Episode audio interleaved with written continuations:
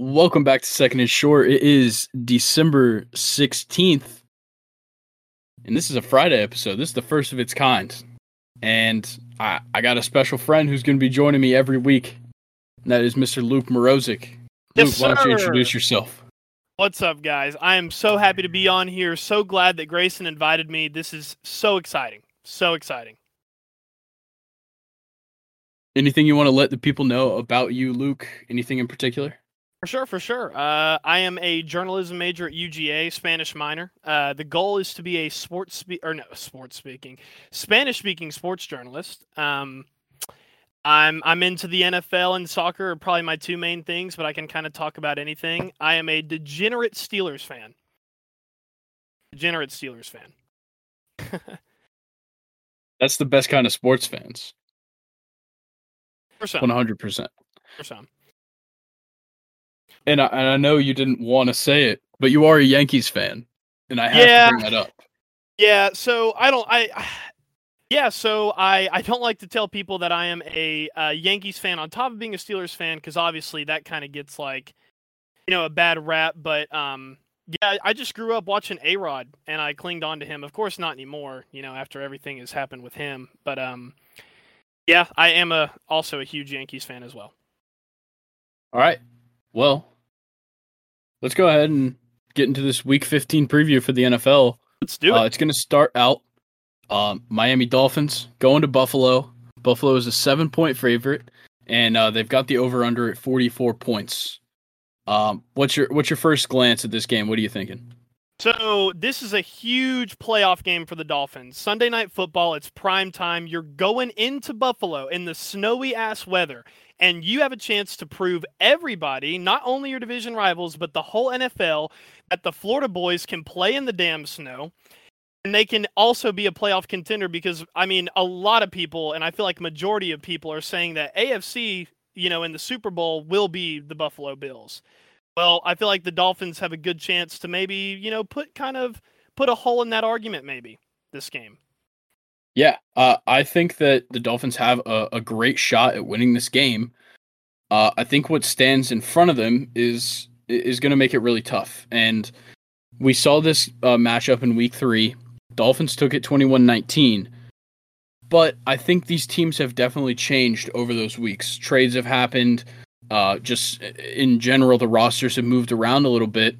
But Josh Allen really had his way against this defense. They just couldn't finish in the red zone in that week three matchup. Bills are in a great position. The only thing holding them back is the run game. James Cook ha- has been okay, and you know there's some missing pieces there, but they have a great defense. They've obviously got the quarterback and the receivers, but throughout this season, Josh Allen has been their primary source of rushing, and I think that puts you in a tough position.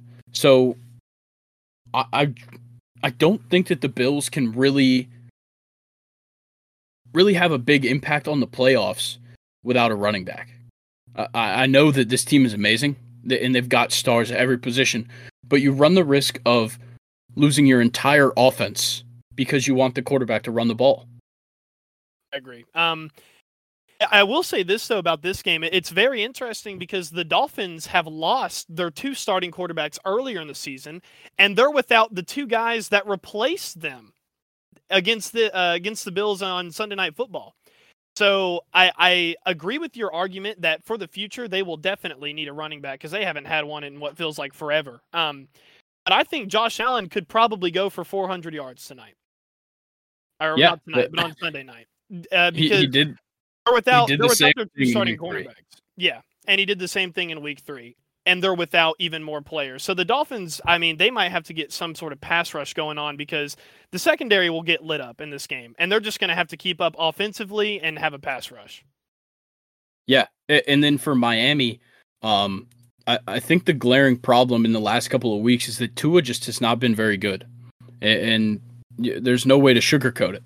He's 28 for 62 on his passes in the last two games. That's a 45% completion percentage. That's about 20% less than league average this season. So if Tua can start throwing a good ball, or maybe just taking a little bit higher percentage passing options, then I, think that the Dolphins could be more successful. but he's putting them in bad situations.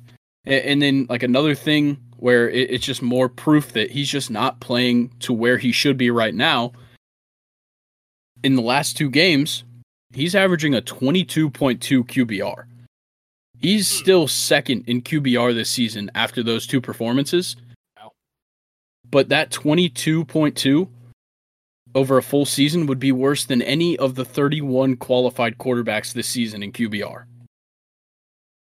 Wow, that's a, that's a pretty good stat. Um, and you know he's going into rival territory on top of it being frigid. And usually in the cold, I, I feel like you kind of like to run the ball because receivers' hands are going to be cold and numb, quarterbacks' hands are going to be cold and numb.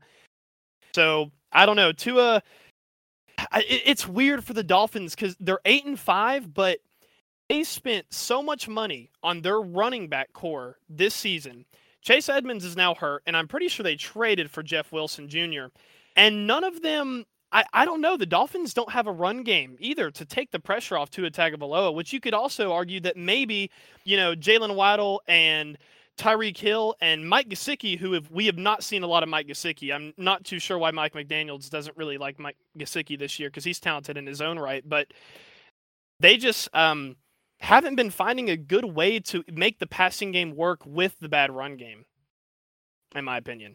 Yeah, it, like they have you know a couple of talented running backs. Jeff Wilson Jr. looked really good in those first couple of games in San Fran this year. He comes over to the Dolphins. He hasn't had a huge impact, but he's still there. And then Raheem Mostert, uh, a guy that they spent some money on in the offseason, doesn't look any better. And I, I just think that with Tua playing uh, is a little cold right now, and then with the running backs not really getting the carries they should, it, it's just a recipe for disaster for the rest of the season for the Dolphins. I, I couldn't agree more. Um, yeah, could not agree more with that. A- And then on top of it, you know, they've lost the last two, and those two losses come off the back of one of the easiest five game stretches I've seen, which I, I believe it started in Pittsburgh, unfortunately. Yeah, R.I.P. But like I, it went Pittsburgh, Detroit, Chicago, Cleveland, Houston, and then they just hit a brick wall in San Fran. And then once again against LA. And this is their third week straight on the road. I, I got a feeling another loss is coming for the Dolphins. I, I couldn't agree more, but man, would it would it shake up that division if they were able to pull something off? I mean, really. Uh, but like you said, there there really isn't anything positive to go off of for the Dolphins to win in Buffalo. Um, I mean, in their last five, three teams that they've beaten are teams that have completely struggled. I mean, Chicago has been able to put up points against people, but they're a struggling team. Of course, the Dolphins should win that game. Same thing with Cleveland.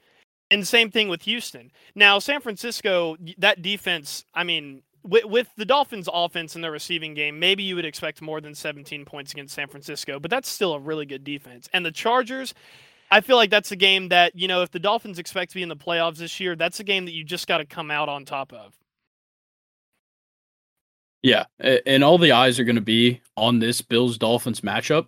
Uh, Saturday night football, which is my favorite. I love yeah. a good Saturday night football game. Me too. but I I just I can't see a world where the Dolphins can. I don't even know if they'll cover. Honestly, I, I don't think that the Dolphins just have what it takes right now. Look, they they want to go home. They want to be playing in Hard Rock. This is their third week straight, like I just said, and I I just think they're gonna keep falling on their face. I- Is there anything else you got to say about this one? Um, I would like to see more of James Cook. That's really Agreed. the only thing. I mean, a little bit biased, you know, with James Cook coming out of Georgia, but I mean, Devin Singletary isn't getting it done. I would like to see more of like a 50-50 because I think James Cook could carry his own weight on this team. I really do. Yeah, I, I think he can be a great running back. Um, I, I don't think that James Cook can be uh, a primary source of offense. He he seems to work better in a running back by committee setup. But give him a little more opportunities to get a ball in the flat. Maybe line him up as a receiver. He he showed off how well he can play after the catch at Georgia, and it just seems like we haven't seen a lot of that while he's been in Buffalo. I, I couldn't agree more. And one last thing to go off of uh, this game that I wanted to talk about that I thought was kind of interesting is one more thing that does not make that, that does not look good for the Dolphins in this situation um, is the fact that Buffalo their last two wins were divisional wins, and I don't know. I, I like divisional wins no matter no matter how bad the other team is or how good they are. I feel like it's always a tough game. And against the Jets and the Patriots, they have come out on top both times. So, yeah, the Dolphins are. Yeah, it's an important. Probably screwed. probably. Yeah, it's an important thing to look at. Um, if you can have success within your division, it's huge because those are the highest pressure games you're going to have all season. It's the guys that you got to play twice a year, and most of the time they keep it close if the Bills can just keep on rolling against divisional opponents, they'll have no problem. It's when they get out of the division that sometimes they struggle. But um, we'll move on to uh, Lions Jets. Uh, this one's in New Jersey. Jets are a one point favorite, and I think that favorite only comes from them being the home team because neither of these teams are much better than the other. And then the over unders put at uh, 44 and a half. And both of these teams this is an important one for them. They're they're sneakily making a push for a playoff spot. And if you would have told me that last year, I, I wouldn't have believed you. No. But both of these teams are the second team out in their conferences right now. So there, there's a lot on the line here. Yeah, I, I couldn't agree more. Um, what you have here are, I would probably go ahead and say, two of the most hungry football teams in the National Football League right now obvious. I mean, I don't even have to say that about or have to describe or go into why the Lions are hungry. They have Dan Campbell, right? Dan Campbell is his name. Yes, he he's is, trying to eat your kneecap. Yeah, yeah. He is the mo- I the most hungry head coach in the NFL right now. The most hungry head coach in the NFL right now, and I just feel like this this could turn into a bloodbath really quick because you have a team that's sitting at six and seven. That's the Lions, and then the Jets are at seven and six both teams are on the cusp of making it to the playoffs and God knows how long. I mean, I, I just feel like both of these organizations are super hungry because they have gone against the status quo this year, and both of them look good for the first time in God knows how long. I, I, mean, the Lions have been bad forever, the Jets have been bad forever, but both of them look like they could be a playoff team right now, and they're playing against each other. It's, it's going to be awesome. Yeah, and then like after a, a very impressive win against the Jets for the Lions, they're primed for another good performance. I, I, really do think so. But the offense has to keep up with the defense. If they give up as many yards as they did last week, the offense has to come prepared. It, it's as simple as that. Look, their defense can't get as lucky as last week because they, they gave up 223 yards to Justin Jefferson. Kirk Cousins had 425 yards in the air, and they still won that game. So it, it's just about being clutch in the high pressure situations. Look, you can let them march down the field as much as you want. If you stop them short of the end zone, you can win the game. Yeah, I I completely agree. Um, completely agree with that because you're you're having a Lions offense that looks unstoppable, even with Jared Goff at the helm, which I still can't really believe that. But hey, good for them. And then the Jets defense, they just have some dogs on the defense. They are some studs. So I I could not be more excited for this game. Yeah, and then you know the Jets are kind of in the opposite position of the Lions right now. They're coming off of uh, or they're on a two game losing streak right now, and they they have to win this game to make the playoffs at this point. It is an integral matchup in this season, and I, I don't know how it's going to go for the Jets. Uh, Mike White is still a little bit beat up from last week. He, he's going to most likely start even with the sore ribs. But I I think that if if Mike White doesn't come out hot, we'll probably see Flacco in the second quarter on. I I actually like that take. Um, I, I, I completely agree, and that's actually one of the points that I wanted to talk about with you. Um, in my notes here. So I was kind of confused as to why they let Mike White come back into the game for a third time. And my opinion on that is if they let him come back in the game so many times, which I, I respect his toughness, by the way, but if he is the future quarterback moving forward, I don't know why you don't put in Flacco or even Zach Wilson to finish off the game. I it's a must win against Buffalo last week. I, I understand that.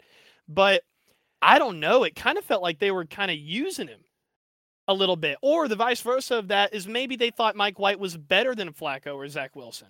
So I don't know. I'd like to get your thoughts on why they let him back in the game a third time or even a second time.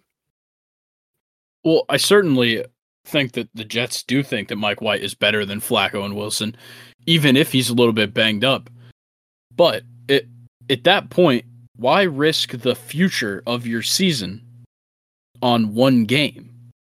Yeah. Because if he would have gone out there and let's say he broke a couple ribs, then he's definitely getting sidelined for a week, let alone the the rest of the regular season. So I, I think that came down to a decision making thing. Do we know who made the decision? No, of course not. I don't think that Robert Saleh would just throw a guy who doesn't want to go back in the game in the game. I, I got a feeling Mike White had a lot to do with coming back in. Look, he he's a fighter.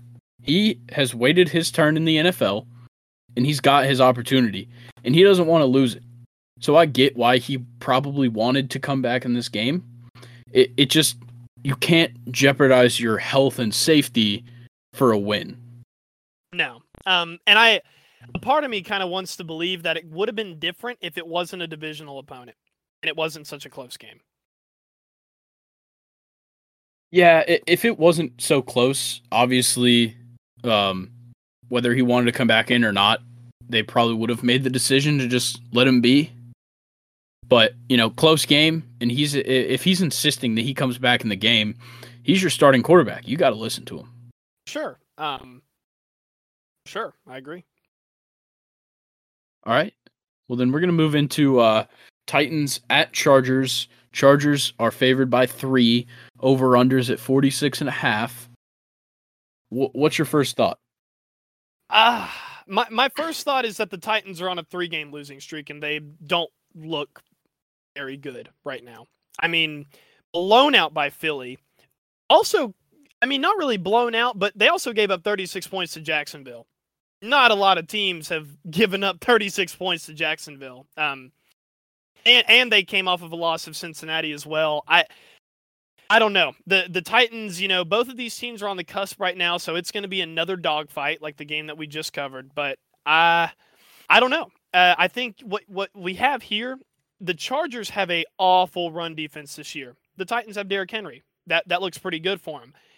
The Titans have an awful pass defense. The Chargers have Herbert, who's a dog, Keenan Allen, who's a dog, they have that tight end Everett, who's kind of had a breakout season. He's a dog, and they have Mike Williams. That's another dog. And Jordan Palmer. Can't even and forget Jordan about him. Palmer. He was filling the role the whole time that Keenan Allen and Mike Mike Williams were out, and he was doing fine. So yeah, there's a ton of weapons on this team, and Herbert has looked amazing.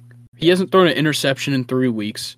He's had at least 270 plus in his last four games, and he's got all of his weapons back. Like this is a team. This is an offense that should be feared. But yeah, you're right. There's question marks about this defense, and Derrick Henry can be the source of the offense for the Titans. He's done it before, but they can't be successful that way. Yeah, no, I, I agree. I think what it's going to come down to is for the Titans, it's going to come down to how long Derrick Henry can keep those weapons on offense for the Chargers off the field But what you're going to want from the Titans is long drives that always end in a touchdown. Always end in a touchdown. I think for the Titans defense, don't give up a big play and have a good red zone defense. That that would be the keys for the Titans to win, but the Chargers look, I mean, the Titans defense is awful and the Chargers have so many weapons, so many weapons on offense. Yeah, and if let's say that Derrick Henry can't get it going, which we've seen a couple of times this season, there's no source of offense outside of him. Like Ryan Tannehill is not going to come take over a game. No, and neither is Malik Willis if they decide to bench Tannehill. Yeah, so eh, I feel like the Titans are riding on decent quarterback play and 200 yards from Derrick Henry if they want to keep up with a, a very high skilled, high potential Chargers offense. Yeah, I I agree fully with that. You got anything else for this one? I know I know there's not too much to talk about here. Obviously, it's just a matchup game. Um, Derwin James is questionable, and I think that has a pretty pretty significant deal in this one. Um, obviously, because Derwin James is Derwin James, but if, if the Titans have any shot at getting a pass game, I feel I feel like it's Derwin James being quite or out for this game. But it's not like you know the ball doesn't typically reach the safety with Brian Tannehill. That is true, but I don't know. He comes down and blows up some short passes sometimes, and he's pretty decent against the run as well. He is. Yeah, he he's a game changer. So if he doesn't play, uh, this game could go very different. But even though he's questionable, if he's on the field, whether he's you know not hundred percent, he still makes an impact, and and it's something that the Titans are going to have to look out for. Hundred percent, I agree. All right, you ready to go on to uh, Giants Commanders? Yes, sir. Let's do it. All right, so the Giants going into Washington, they played two weeks ago. Uh, Washington is a four and a half point favorite. Over unders at 40 and a half. And my biggest surprise here is that the Commanders are, kind of a large favorite in this matchup. I, I feel like these two teams align pretty well. Like the last time they played, they tied. I agree that that is actually interesting. Um, I think a lot of it, though, it probably has to do with the the Giants have just simply not been good anymore. Um, started the season really strong.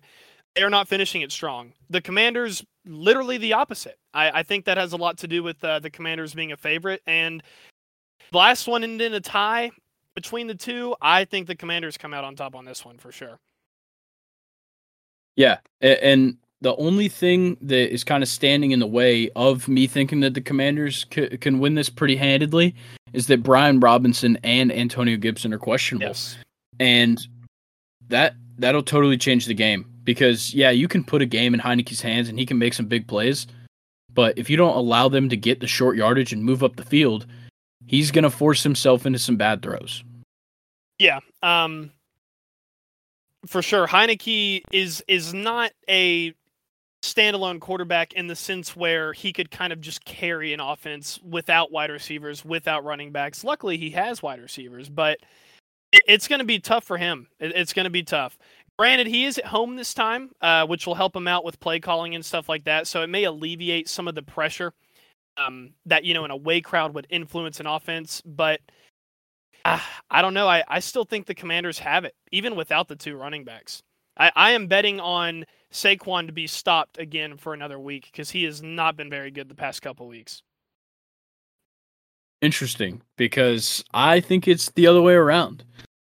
I, I think Saquon's gonna have a good game because I think Brian Daboll is gonna let this team know that it's time to put it in gear. And what we've seen from Brian Daboll as a coach so far this year is that he can get his guys to clutch up in the big situations. Like they they haven't lost a lot of close games. A, a lot of their losses have been against the teams that you know on paper they should have lost to. Like let's see, they've they lost to the Cowboys, which they should have lost to. They lost to a Seahawks team that was really rolling, and and then it's just the past couple of weeks where they've kind of stumbled. They lost to the Lions, who you know have turned it around and they look really good lost to a Cowboys again, lost to the Eagles again. Like it, it's tough to see that, but they're losing the games that more than likely they should have. And I, I think that they could pull out the win. I, I don't know. It, it it's just it's hard, but uh you know, to your point, this this would be the time to try to make a statement if you're the New York Giants. I mean, you know you've lost your last couple um and the, the last team you beat was houston. It was houston. So I, I don't know you know it's looking rough for the giants in the playoff picture if they keep slipping but you know as i said before you're away. It's going to be cold. It's division rivalry. I'm pretty sure it's sunday night football as well. Um so i would you know i would like to see the giants come out on top i just don't think that they will fair enough well, I do want to get into uh, a little bit of the playoff picture. Uh, we're we're getting into week 15. There's only four weeks of football left before the postseason, and there's a lot of teams that have got a chance to make it in. So right now, uh, the only team that's clinched is the Eagles. Um, they, they've easily clinched, but on the NFC side, there there's a little bit of separation when it comes to um the number four team, which is the Buccaneers, because they'll most likely win the NFC South.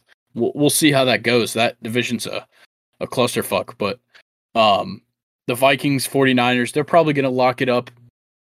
Um, the Cowboys will probably make it, but those last two spots are held by Washington and New York. And, you know, whoever wins this game might solidify their spot, and the loser's really going to have to fight. Yeah, because they have the Seahawks who are hungry and the Lions who are hungry behind them. So yeah, and then you have a Packers team that I, I really don't think you can count out. I, I know I know they've been very bad this year, but it's still Aaron Rodgers. It, it's still Aaron Jones. Like they have guys that can make a difference in a game, and, and I trust Matt LaFleur as a coach. I, I know he hasn't come up very clutch in the postseason, but this is a Packers team that, other than losing Davante Adams, they haven't changed much, and they still have guys. It's just about performance, and you know maybe they've lost it. Maybe Rodgers is done. Maybe the locker room has just given up. But I I feel like they've still got the talent to make a push. I I couldn't agree more. Um, they have a lot of good young wide receivers, and I honestly, I'm a big fan of Allen Lazard. I thought he was going to receive over a thousand yards this year. That that was one of my bold hot takes for him was that he would be crazy this year because it was his turn to step up. But it doesn't really look like that's happened. I Packers are one of those teams, man. Like you said, you can never count out Aaron Rodgers or Matt LaFleur. I mean, he's struggled in the postseason, yes, but he is still a really, really good head coach those organizations where if they're in the playoffs, there's a different edge to them being in the playoffs. Kind of like seeing the Cowboys or the Steelers in the playoffs, in my opinion. Yeah, and the Packers, um, their schedule going forward isn't extremely difficult. Uh, they've got the Rams this week, which you would think that it's a lock for the Packers to win, but the Rams are a complete wild card after what we saw last Thursday, uh, their team is like hundred percent different from the like the beginning of the season, and then the Packers face Miami, and then they've got two divisional games to finish it out in Minnesota or uh, against Minnesota and against the Lions. And uh, look, they've they've got a fighting chance in all of these games, but I think it all lies in the hands of this week's game. If they can look super impressive and just whip the hell out of the the Rams, I think that people are going to give them a little bit more of a chance. Yeah, uh, I couldn't agree more. You know, it, and it's a good week for the Packers because, like you said, the the Rams are it, it, they're four and nine, and they're still trying to figure things out for the rest of the season. So, you know, they they did have the crazy Thursday Thursday night win with you know Baker Mayfield's awesome drive, but they, I would still consider them a team in shambles, and the Packers could capitalize on that. Yeah, and and all that all that the Packers need is momentum. Look, they they started off 4 and 1. And then they lost 5 straight. But then miraculously pull out a, a, a huge win against the Cowboys and then fall right back down on their face. Like it, it doesn't make sense to me how this Packers team has gone throughout this season. But I, I still believe in them for some dumb reason. it's because of that bad man. At number 12, he I don't care what anybody says. Yeah, he has been awful this year, especially that damn interception that he threw to Aidan Hutchinson. That was horrible. I mean, when the hell do you see, for one, Aaron Rodgers throw picks, two, to a D lineman? I mean, that's been Roethlisberger's job. I couldn't believe that game. And, and to me, that kind of sealed the deal for this era of the Packers. But at the same time, like you said, I just can't count them out. And I think it's because of the era that we grew up in and watching 12 play. Yeah, it, it is. And, you know, Aaron Rodgers hasn't really failed anybody in his career. Obviously, he's only got one Super Bowl. Oh no. Guess what? You listening right now, you don't have a Super Bowl. So don't sit here and say that Aaron Rodgers is is bad and Aaron Rodgers doesn't win, guess what? He's got a million more NFL wins than you do. yeah. But Yeah, I, I do want to talk about uh, a little bit more about the NFC South because the NFC South might have the most crazy ending uh, of any division I agree. year. I agree. The the Panthers and the Falcons are only one game behind the Bucs, and they're both they both have relatively easy matchups this week. The Panthers are taking on the Steelers. Falcons taking on the Saints. Of course, the Falcons Saints is always going to be a close one, but I, I think with how the Saints have been playing, the Falcons should take it. But both of them have the chance to win this week, and then the Buccaneers are walking straight into uh, a, a, a sure defeat. Honestly, I'll, I'll say it. The Bengals are going to whip the hell out of the uh, Buccaneers. So there's a chance that after this week, they're all locked up at six and eight for the lead in the NFC South. Yeah, I agree, and I, I think if you're a Falcons fan, you're you're still kicking yourself over that Chargers loss because if I if I remember correctly, Thursday night football, Tom Brady got his ass kicked by the Ravens in Tampa on Thursday night football, and the Sunday after that, the Falcons looked like they were going to beat the Chargers, but then you have Khalil Mack literally taking the ball away from Drake London, didn't really even cause a fumble, just took the ball away from him like near the goal line, and then I'm pretty sure you had a fumble recovery that was fumbled again and then recovered by the Chargers. And for me, I, for me that kind of changed that whole division and made it a lot closer than it should have been. The Falcons, in my opinion, really do not look that bad this year at all. But they're they've lost two straight. They don't. They don't. And Desmond Ridder's starting the game this week. Uh, Mariota's going to be out. Looks like he's getting surgery, and there's been a little bit of drama within the locker room with him getting benched. But I, I think the Falcons will have kind of a, a new energy coming into next week. They're coming off the bye. They've got a brand new starting quarterback. Uh, things are going to look a little bit different this week. They might come off to a slow start, but with the, it, it's a good game to to start off a hot streak against the Saints because the Saints suck. Yeah, I, I think you could look at it two ways. Maybe you don't want your rookie quarterback's first game to be against your arch enemies, but also at the same time, you know, what a statement to the rest of the league it would be if he showed up. And on top of that, like you just pointed out, they're coming off of a bye week, so he's had extra time to prepare. Which a lot of rookies, you know, sometimes they're, they're not really given that time. So Desmond Ridder, he he's really been given the tools to make a good appearance here. It's just, and for your first game to be a Saint against the Saints as a Falcons quarterback, it that's going to be that's a big moment that you're just going to have to show up. And I mean, you're five and eight. The team you're playing is four and nine. Both of you guys have a chance to potentially win the division. Who knows?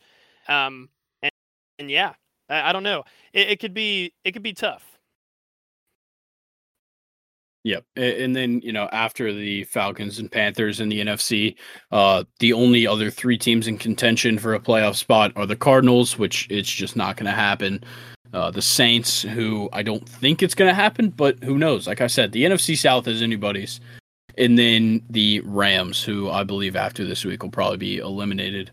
But um, we'll move over to the AFC where things are pretty interesting. Uh, there's a lot of close like a three way tie uh, by records um, for the seventh spot.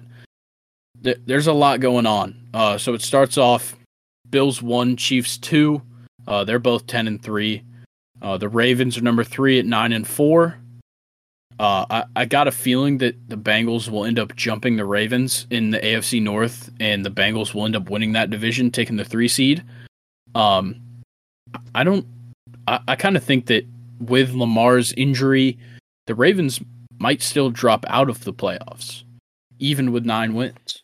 Wow, that's a that's a pretty hot take. Um, it's definitely possible. I mean, the Patriots are creeping up, the Chargers are creeping up, and the Jets are creeping up. So I, I could see it. You know, with Lamar being hurt, it might ruin their mojo a little bit for sure. But we're coming off of a um pretty questionable win against the Steelers, I will say. But hey, a win against the Steelers is always a win, and I know Baltimore will take that every single time. Um, yeah, I, I mean, who knows? The Ravens could always drop for sure.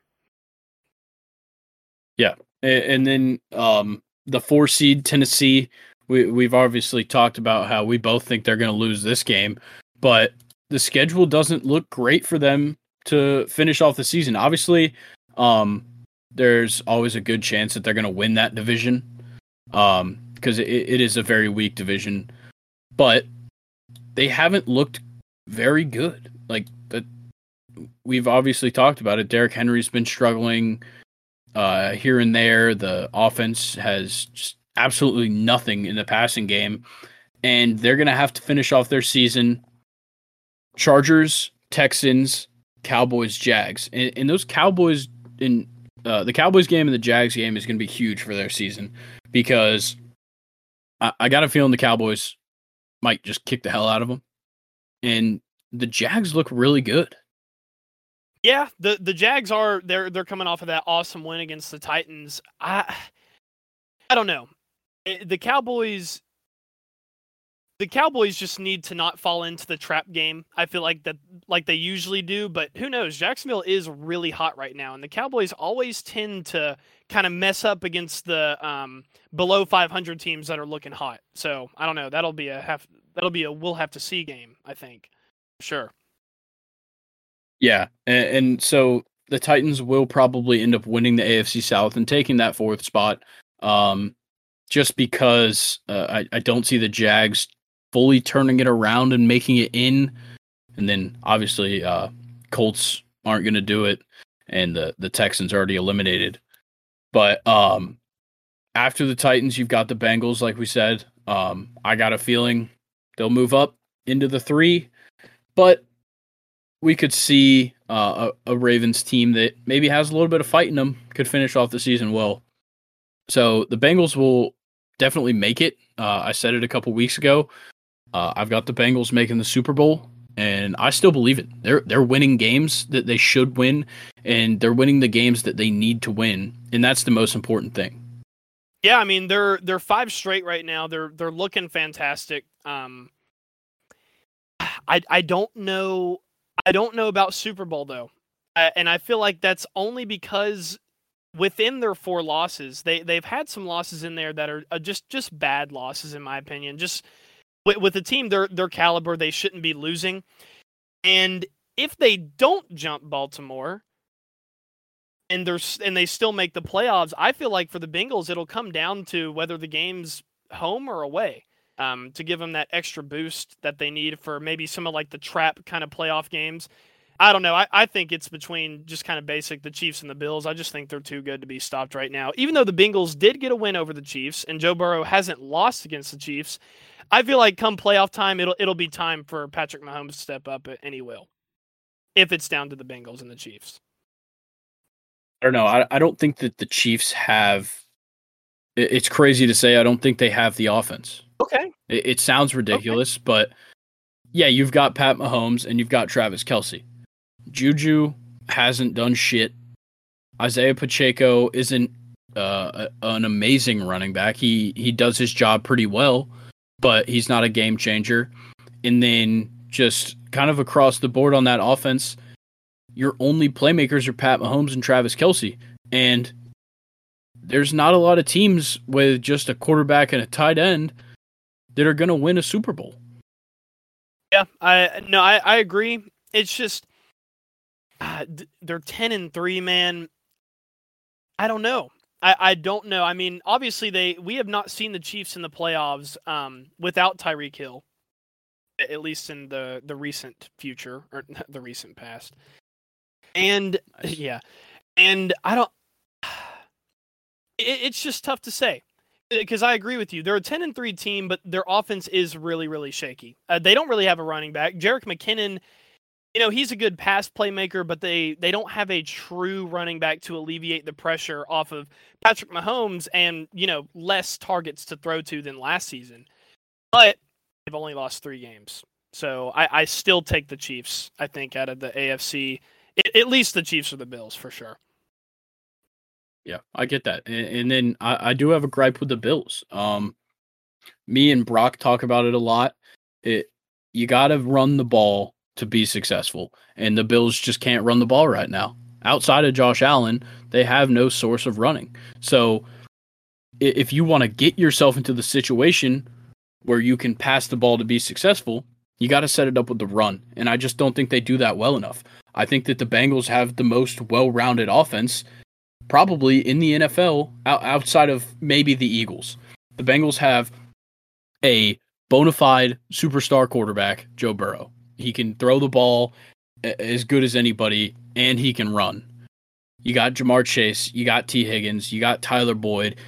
Like, th- there's some serious playmaking ability on this offense, and I didn't even talk about the run game. Joe Mixon is a phenomenal running back, and Samaje Perine is a surprising, a surprisingly good second string running back. He's very, very useful in the passing game. You can hit him on those little drop routes. Like, I think the Bengals sneakily have the best offense in the AFC. I on paper I would agree with you, but not how they actually play. I, I feel like there are just some games where they just don't click correctly. And the Steelers have exposed Burrow a couple of times they've played. I mean, a lot of people don't think the Steelers are that good, but I don't know. Burrow Burrow definitely has potential to struggle, and when he struggles, I think he completely brings the team down with him. But um, yeah, they're they're loaded, completely loaded. They have an awesome quarterback, awesome wide receivers, and you know, like you said, Perine he stepped it up whenever he played the Steelers. Um, trust me, I know. So they have a formidable, you know, second string back, and obviously Joe Mixon can carry the load on his own. It's just whether or not he gets tired, really. So you're, I think on paper, yes, the Bengals do have a pretty well-rounded all offense, probably the best in the AFC. But I, I just cannot see them making it to the game, man. Well, we'll have to see.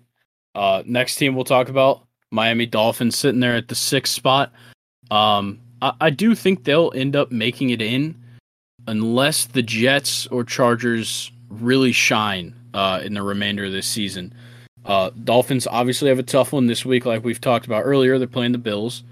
Um, I, I think they'll probably end up losing that one. It'll put them at eight and six. If the Chargers and the Jets pick up a win this week, they'll all be at eight and six. Uh, and that's not even talking about the number seven team, the Patriots. Uh, the Patriots are playing the Raiders. That's another team that um, they look primed to beat. Uh, Belichick's got a good idea of what uh, Josh McDaniel can do. So um, this this nine through six is very interesting in the AFC. I, I, I couldn't agree more. The Patriots, let's see, they play the Raiders, Bengals, Dolphins, and Bills to finish out. Uh, those last three are going to be really damn tough for them. I, yeah, I, th- I, feel like after seeing this, I the Dolphins will probably squeeze through, but who knows? I mean, Belichick is always he he's a sneaky guy, and he's always a threat to play against. It's why he has statistically the worst quarterback in the league, and his team is over 500. Is because of Bill Belichick. Um, so yeah, I could see them. I could see the Patriots sneaking in, but that is a super super tough schedule. Yeah, and it's going to be tough, especially with the Chargers and Jets on their heels. Um, yeah, after hearing that remaining schedule, I do think the Patriots will end up getting out.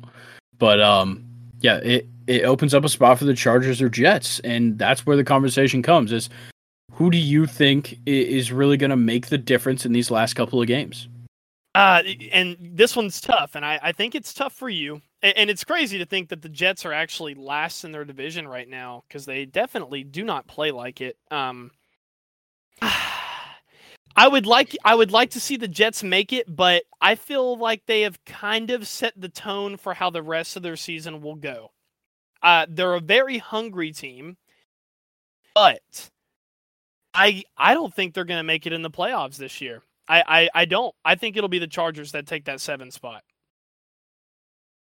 Yeah, I'm in the same boat. I, I do think the Chargers will make it. I think the Chargers have uh, a little bit more of a complete team, especially when it comes to the offense. Obviously, we uh, we all know about what's going on with the Jets' offense, but with as many injuries and benchings and all of these problems going on with the Jets' offense, the fact that they're at seven and six after you know they've been the laughing stock of the NFL since I can remember.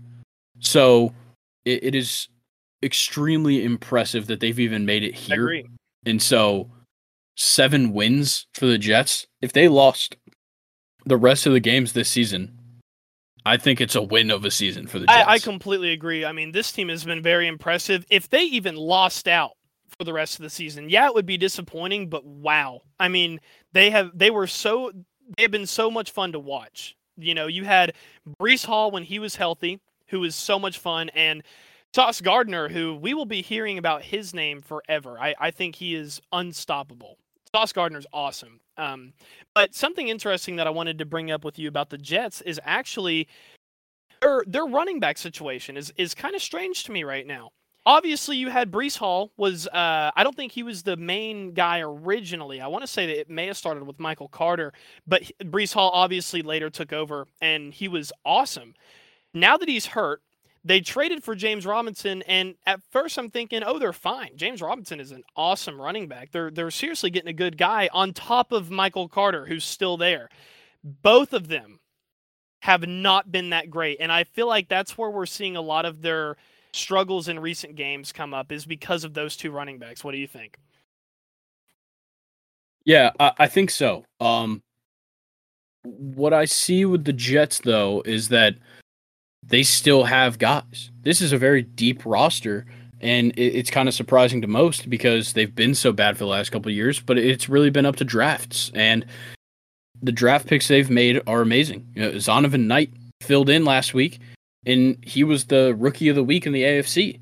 Like they've got young guys on this team that can make a difference, and a couple of them are rookies, and I I think that maybe this year isn't the year that they make the playoffs, but I, I think going forward that they're going to be a contender for years to come. I, I couldn't agree more, and I actually forgot about the Knight guy, which is really surprising. He must have been showing off, you know, big time in practice to take over the job from Michael Carter and uh, James Robinson, who are you know established running backs in the league. But yeah, he was very impressive. Yeah, and, and like something crazy uh, I saw earlier today with the Jets is that they have had so many AFC Rookie of the Weeks. Week 14, Zonovan Knight. Week 13, Garrett Wilson. Week 12, Garrett Wilson. Week 9, Sauce Gardner. Week 8, Garrett Wilson. Week 7, Sauce Gardner. Week 6, Breece Hall. Week 5, Sauce Gardner. Week 4, Breece Hall. And week 2, Garrett Wilson. That is ridiculous. Um, yeah, there's a lot to be said about their uh, their war room for that. That's uh, has that even ever been done before? That's got to be something. Uh, there's there's no way unless uh, like one guy won it every week. Like Justin Herbert in 2020 took it home in week two, week four, week five, seven, eight, nine, and 11, and 15. Okay. So that's a very impressive one for a single yeah. player. But the fact that they've got Garrett Wilson, Breece Hall, Sauce Gardner, and Zonovan Knight, four different rookies in one On season winning Rookie wow. of the Weeks. It's crazy. Yeah. It, it is a, a huge testament to the front office of the Jets. They they truly have uh, they haven't completed the rebuild, but it is obviously in its final 100%. Um, I I would give them I would actually go as far as say two years. I don't even think next year, depending. Um, of course, it depends on how their draft goes, but I, I, would give them one more year after next year, and they'll be they'll be good. I think they should draft a quarterback. Yeah, I I agree with that. That seems like the one thing that kind of this is a back a little bit. Yeah, and this is a quarterback heavy draft. Like uh, I've expressed my hatred for Will Levis uh, multiple times, but he could I, I think he's going to fall. I, I don't understand Todd McShay putting him in the top 10 in his mock draft that came out this week. I, I don't understand why Will Levis is all over the top 15 in these draft boards.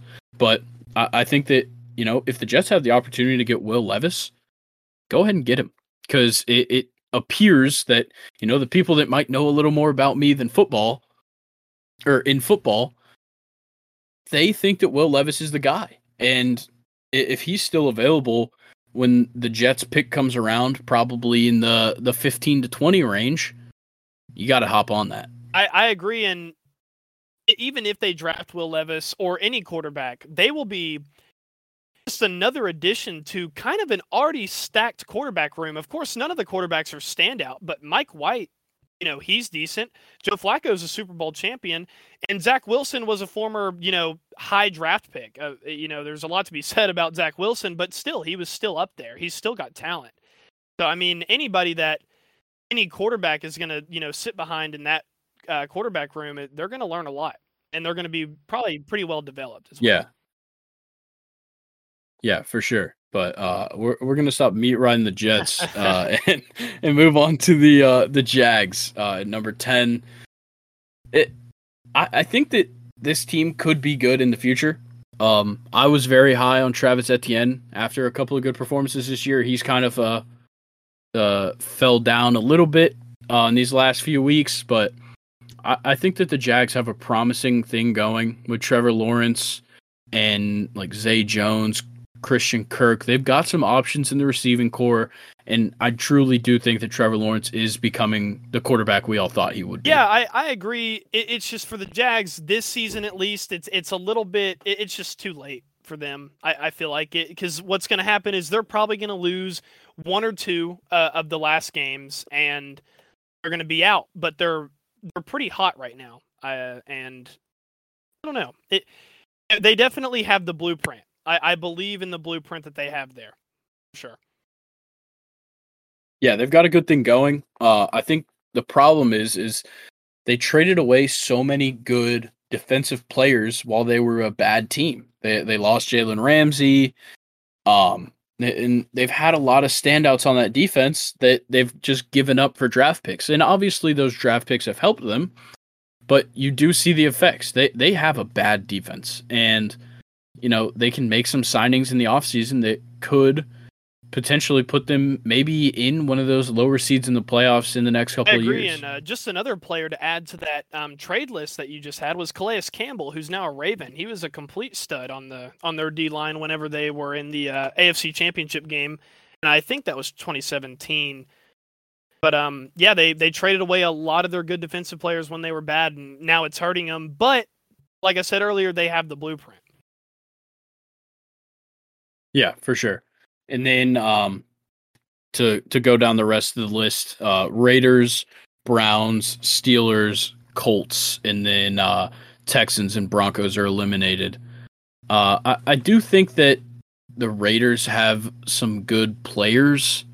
Uh I think that Josh McDaniel is a bad coach. And I don't think that Derek Carr is the best quarterback that they could have. Um but when you have Davante Adams and Josh Jacobs, your offense can kind of run itself. Yeah, and especially with how Josh Jacobs has been playing lately. Yeah, he's the league leader in rushing yards so far, and uh, uh there's there's nothing in his way. Um, Davante Adams is, of course, uh, I I still think he's the best wide receiver in the league when it comes to all around play. Uh, he's a deep threat. He can kill it on a screen. Like, yeah, there's some guys that are better at some things than him, but when it comes to an all around wide receiver, he's definitely the best. I, I the couldn't league. agree more. I think it's between him and D Hop for just all around talent wide receiver. Interesting. See, D Hop isn't even really on my radar because he, you know, he had the PED suspension early this year.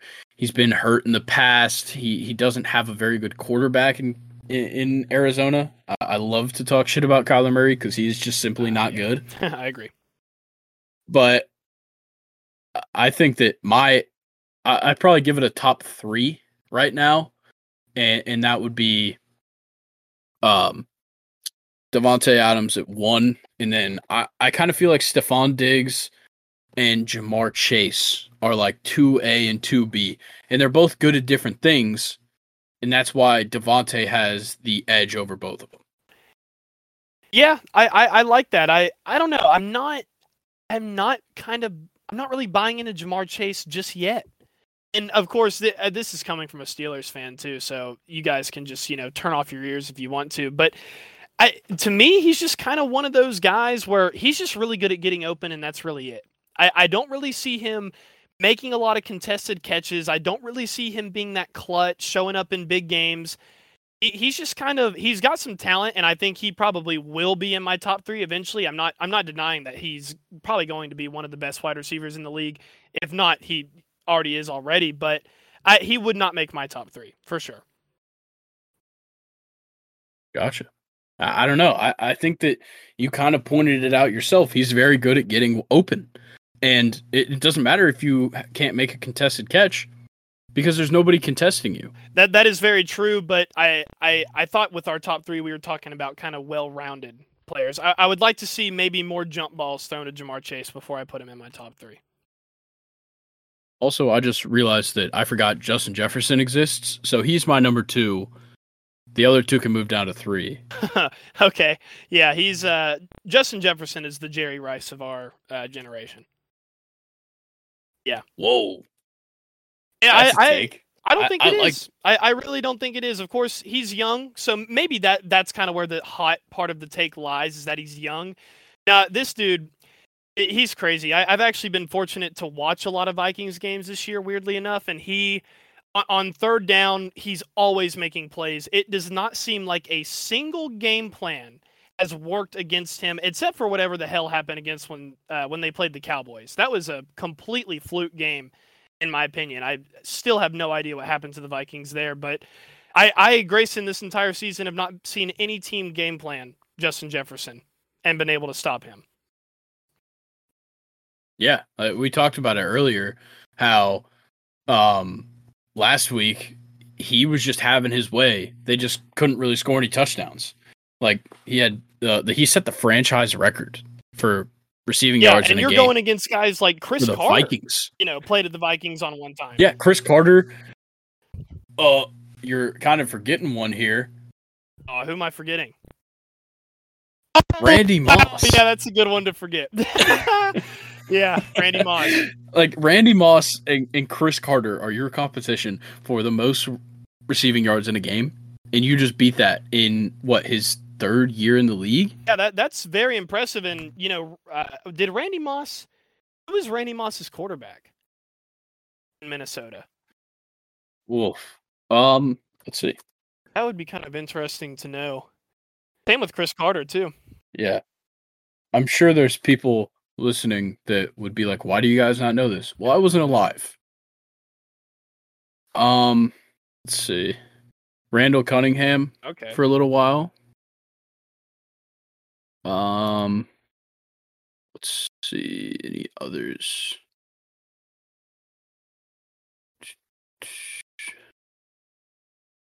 Well, Chris had... Carter played with nine of them.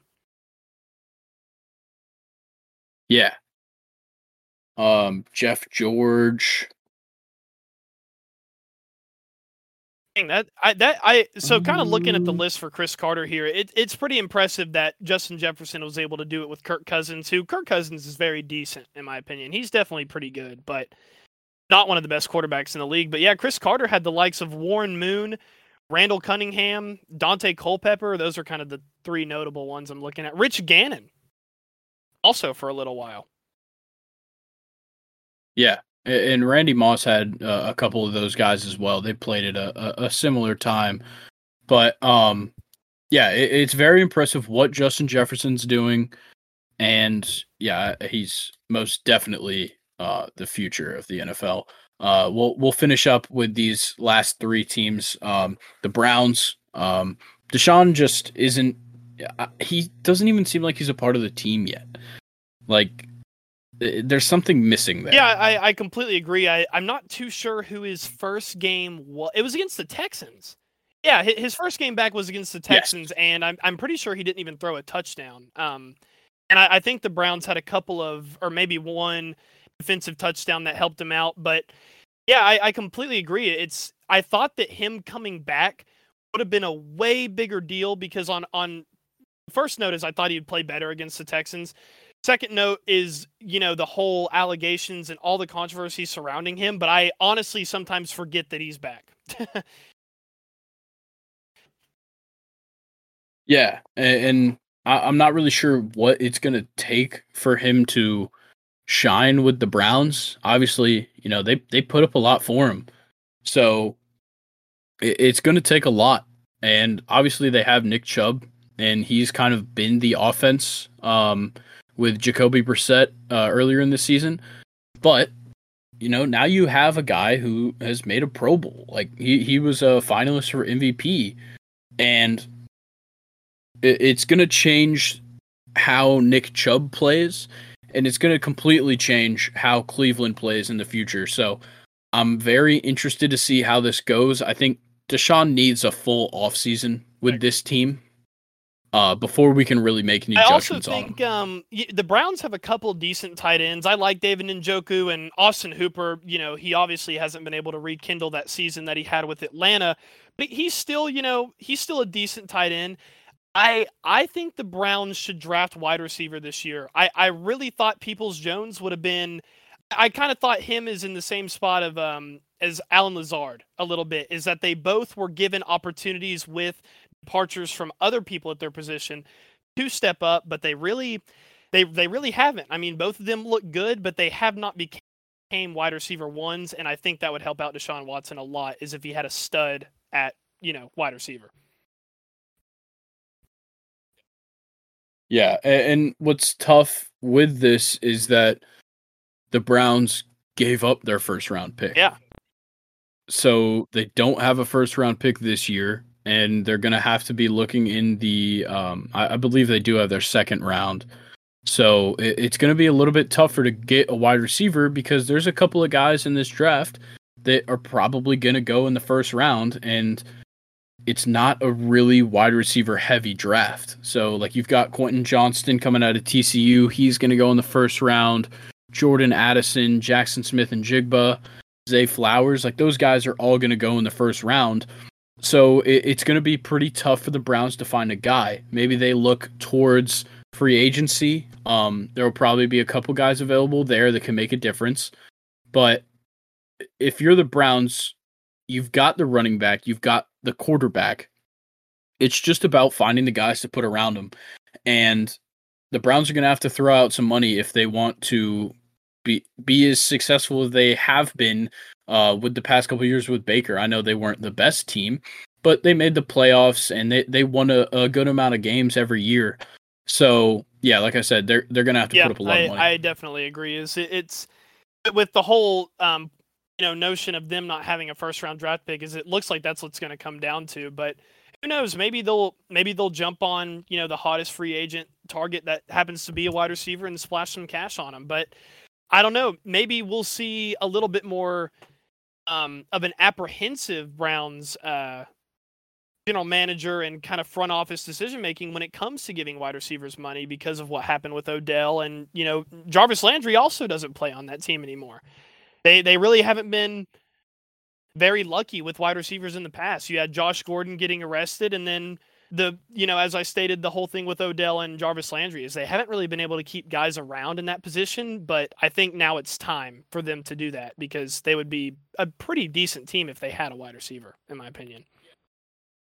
Yeah, and, and like they have Amari Cooper, but he hasn't had the impact that people thought he would.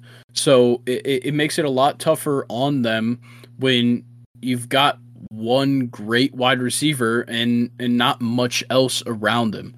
Yeah. Um c- completely forgot about Amari Cooper actually. Wow. Um yeah, he's been pretty quiet this year. Uh I think that kind of goes along with what you said earlier is he needs an offseason with Amari Cooper to form that quarterback wide receiver bond.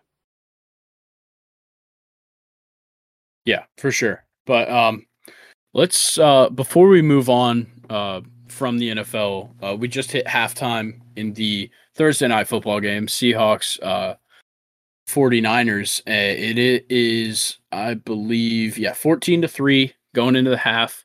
Uh, Brock Purdy looks and pretty Christian darn good. McCaffrey looks Um, absolutely amazing. Just ask my fantasy team. oh wow. That's yeah, nice. he's having a good one. So is Kittle. Kittle's doing pretty good as well. He's got a receiving touchdown. So, yeah, the, it looks like the 49ers are just going to keep rolling. And it also looks like DK Metcalf and Jimmie Ward might beat the shit out of each other by the end of this game. Man, DK, he's always fighting whoever he's uh he's covering, but um yeah, that, that's usually what happens if you have a big personality that also draws, you know, big time personalities to cover him. I mean, that's what's going to happen. It's it's very impressive to see how Purdy's played in that stadium, though. That's a very hard stadium to go and play in, and I would imagine so. You know, if you're a quarterback trying to call plays and everything, you know they always talk about the twelfth man. So he he looks good. That's good for him. Yeah, and, and also that uh that forced fumble, um, by uh by who was it? Um I can't even remember who it was, but that forced fumble was huge. Um, right before the half ended, um, they wrap up, or uh, they wrapped up. Um, who was it? Who lost it? Uh, Travis Homer. That's right. They wrapped up Travis Homer, and he just like the ball just got launched out of his hands. He got completely like mailboxed, and they they took it down, got him in good field position, and um, yeah, obviously paid off. But yeah, uh, I, I got a feeling the 49ers too, are going and, to take and that's one. just that's just what the 49ers do is their their defense not only is it hard to just drive down the field against them but they're also going to make you um, they're also going to force turnovers that are just crushing blows to confidence momentum and all, all the stuff that comes with that so i mean this niners defense is definitely a, a super bowl defense for sure Yeah. and um, we will kind of check in with that um, once we get towards the end of this episode. But um, we're gonna move on from the NFL. Um, and one of the big things that Luke said at the beginning is that he knows about soccer, and I, I love soccer. It's like a guilty pleasure of mine. So we're gonna talk some World Cup. Uh, just preview uh, the third place match in the final uh, for the World Cup. So, what is your first thoughts with Croatia versus Morocco well these place? are two teams kind of in the similar boat. I, I know croatia made it to the final last year but i still put them in that boat of underdog. I, I really do which I, I, is kind of a hot take especially with them making it this far um, this year but they're just not one of your typical big countries that will do well in a world cup setting. I, I don't know. I mean I, I think morocco takes it I, I really do. They're they're playing for pride here. I think they're pissed off that they couldn't at least make it to the final, and I think Morocco will come in with way more heart than Croatia will. I really do. Yeah, I, I do think this game means a lot more to Morocco. I think Croatia had higher hopes, especially coming off of 2018. But um yeah, Morocco's been so good. And like Hakim Ziyech has played pretty well. Obviously, Hakimi's been very good. But um a lot of surprises with this Morocco team and um it's really going to help a couple of these guys' stocks when it comes to the Yeah, winter which is transfer which window. is really interesting to see, especially with the World Cup not being in the summer. Is this actually something I haven't even thought about before? Is this January transfer window could be way bigger than it ever has because of this World Cup? Because with the World Cup also comes the summer transfer window. Every time you always have these young players who were scouted at the World Cup that are going to go to a top league. And who knows, maybe in January it's only a month, but I'm sure teams will be trying to pack in some transfers to help themselves out. Yeah, we we see it every year. I think the the most notable, uh, to my knowledge, that I remember was uh 2014 James Rodriguez moving to Real Madrid after the World okay, Cup. yeah. I, I actually have another one Um, from that World Cup. Uh, Keylor Navas was not at Real Madrid Yeah. whenever he played in that World Cup. He was signed that summer. And Yeah, he had a great World Cup for Costa Rica that year. yeah, but um, yeah, I think Morocco, it it, it uh, like I said, it means a lot more. Um, so who do you, you said you're gonna yeah, take and Morocco just in this to your one? point, I, I, I, you, you put it perfectly. Is it means more to them? Croatia, you know, with I feel like their standards were already high with how they played in the last World Cup in Russia. Morocco, you know, still got a lot to play for, I think, and and third place, you know, for Morocco at a World Cup would be awesome. I mean, this is their golden era for sure with Hakimi and Ziyech. So, I, I- I think they have just way more to play for, and I feel like it'll carry them. Yep. And uh, can I get a final score prediction out of you? Ooh. Hmm. Do nothing. I, I really I, I think Croatia just wants to go home at this point, honestly. And I, I'm not trying to dog on their pride. It, it is the World Cup, and it's one of the biggest deals in the world to these players. At the end of the day, it's a third place game. Fair. I, I'm gonna take. Uh, Oh, I, I've I was thinking of taking Croatia, but with uh, I don't know. Uh see, they played earlier in the World Cup and they drew. It makes me want to think they're going to go to overtime, but I think I'm going to go. I think I'm going to go Morocco two one. Two one. I like it. I like it. Two one. All right, and then we move on to the World Cup final. France, Oh man. Argentina, and the, these are the two most well-rounded teams in this. I tournament. disagree with you. One hundred percent. Yeah, I, I think Really? Argentina is still a top heavy team like they have been my entire life. They have an awesome goalie, uh, and their defense has played well. But I still think I I'm telling you, France will expose them. I, I think if, if France scores early, I don't I don't know if Argentina has it in them to catch back up. I think Argentina has to score first to win this game. Unfortunately, because I do not want the French to win. Dude, I don't know. I feel like Argentina has a, a great, great team, top to bottom. Like, obviously, you know, Messi is the star, but Julian Alvarez has been amazing, and like Tagliafico on the end or uh, um playing fullback. Uh, Martinez is obviously a great goalkeeper, but I- really do think they've got a great I, I definitely agree. They they have some they have some big name players, and they have Otamendi, the Otamendi, sorry, the veteran who's been there forever, so he he's seen it all. But I I don't think it's going to be enough to stop the French man. I Mbappe Mbappe is on pace right now to beat um, Pele's like I feel like it's under 24 years of age uh, World Cup goal record or or something like that. I don't remember what the statistic actually is, but Mbappe will have at least two this game. I think. Yeah. Okay. So obviously you're taking France. And so that kind of leads to my next question that you know, yeah, that kind of answers. Do you think that Messi is going to fall short again Unfortunately, in World yes. Cup final? If he had a more favorable matchup, maybe maybe um Morocco beat France somehow. I, I think it's Messi's World Cup, but man, it, it would be a special story if Messi was to beat France, but I I don't think he will. I do not think he will. Interesting. So because you think French uh, France is going to win, um, you already kind of talked about Mbappe, but who do you think is truly going to lead the way uh, in such a star-studded Um, French side? That's a good question, and I think I'm going to go bold here. Obviously, I've said Mbappe with two goals. I think it's going to be Hugo Lloris, and that's because I think Argentina will definitely put up an offense against France. I, I don't think Argentina is going to get walked all over in this World Cup or in the final, at least. I, I really don't. But it's going to take some incredible saves from Hugo Lloris to keep Messi out of goal, to keep all of Argentina's strikers out of goal for France to win. Gotcha. Okay. Yeah. Uh, so I'm gonna go ahead and just give my prediction. Um, I think Argentina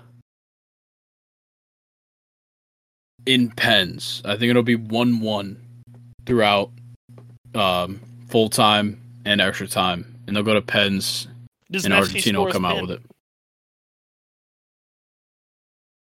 Yeah, man, I'm not getting I, that. I was just asking because he Messi has shown some not clutch moments in Argentina in recent years. Fair enough, but he, He did, make his pen in the last game. I, I was very happy to see that. Oh, George Kittle just scored another touchdown. Did he really? It sucks that I'm Yeah. my game's behind your game, but yeah, George Kittle's been awfully quiet this year. Yeah, this is his uh this is his game because now Deebo's out. Wow.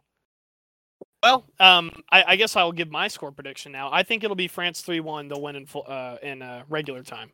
And I think Mbappe will score twice. You got I- any I- predictions on goal Mbappe twice. Oh, Uh, okay. Who's gonna score that third? I don't I don't know who will score the third. I, I feel like the third might come off of a set piece, but Mbappe Gotcha. will score an open play twice. Yeah. Okay. All right. In, in my score predictions, um, Olivier Giroud and uh Julian Okay. Alvarez. I, I like that. So no Messi. time. No Messi goal. No, I, I, Messi will probably get the assist. Okay. Gotcha. I, I actually, speaking of Messi, I, I, saw an interesting take today from another podcast actually that I follow on Instagram. Um, and one of the guys on the podcast said that Messi's World Cup this year in Qatar is better than 2014. And I, I'm be honest, I couldn't disagree more. Whoa. Yeah. No, I think he was like easily the best yeah, player that, in the 2014 one of the best single player um, tournament like performances I've ever seen, and I, I don't see how Messi is really. He's definitely been awesome uh, for Argentina this World Cup, but in 2014 he was different for sure. Yeah, I, I feel like he had much more control over what like everything that happened on the field. Of course, five goals and three assists is an outstanding performance so far but I think when it came to that 2014 World Cup, he was extremely dominant. He just got unlucky um, in that final against Germany. Germany was a yeah. very good team that year. They had a lot they, they put seven past the home team, crushed them. I mean that that's a that's a lot of goals for yeah. a World Cup, and it's especially a lot of goals against Brazil in Brazil. I mean that all time, you know, one of the most important games ever in soccer, really. But yeah, Germany Germany was just no match, uh, or Argentina was no match for the Germans on in uh, 2014. But I, like I said, Messi, Messi was way better in 2014, in my opinion, for sure. Yeah, man, think about that 2014 World Cup. Just makes me think, what happened to oh, Mario man. Götze? Yeah, he uh, Let's see. I think that summer, actually, a transfer we didn't talk about, and this is kind of just going off of memory. I, I want to say it was that summer he moved to Bayern Munich, or a couple summers after, but he completely flopped at Bayern Munich. And then when he came back to Dortmund, he just wasn't the same player. It's pretty sad.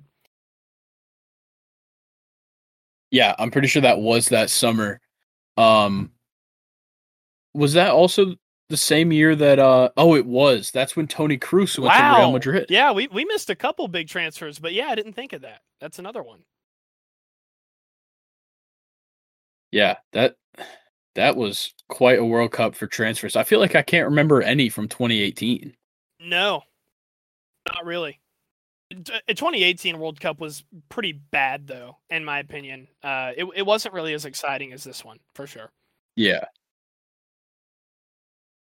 Yeah, I, I feel like it was harder to follow along with. And uh, something we talked about before we started recording with the World Cup was that it being in November and December is that, you know, we're both college kids. We've got things going on. It's hard to keep up with. But I feel like this one's been more exciting. There's been so much media coverage when it comes to an international standpoint and I think that all relies on the fact that the men's national team made it and like they I, actually I looked kind of good. I, this is something that I'll remember until the day I die. I will never forget looking at my fucking Instagram feed after the United States went one nothing up against Wales.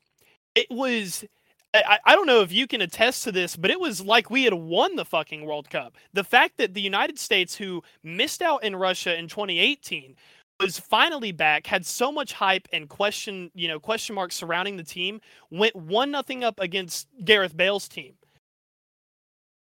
I thought that was a really special moment for yeah, and it's like it, it, was special for us. It, but if you're somebody who's been paying attention to soccer, yeah, Wales sucks. Like they talked about it. The last guy before Timothy Weah to score a goal on Wales was Pele when he was 17 years old.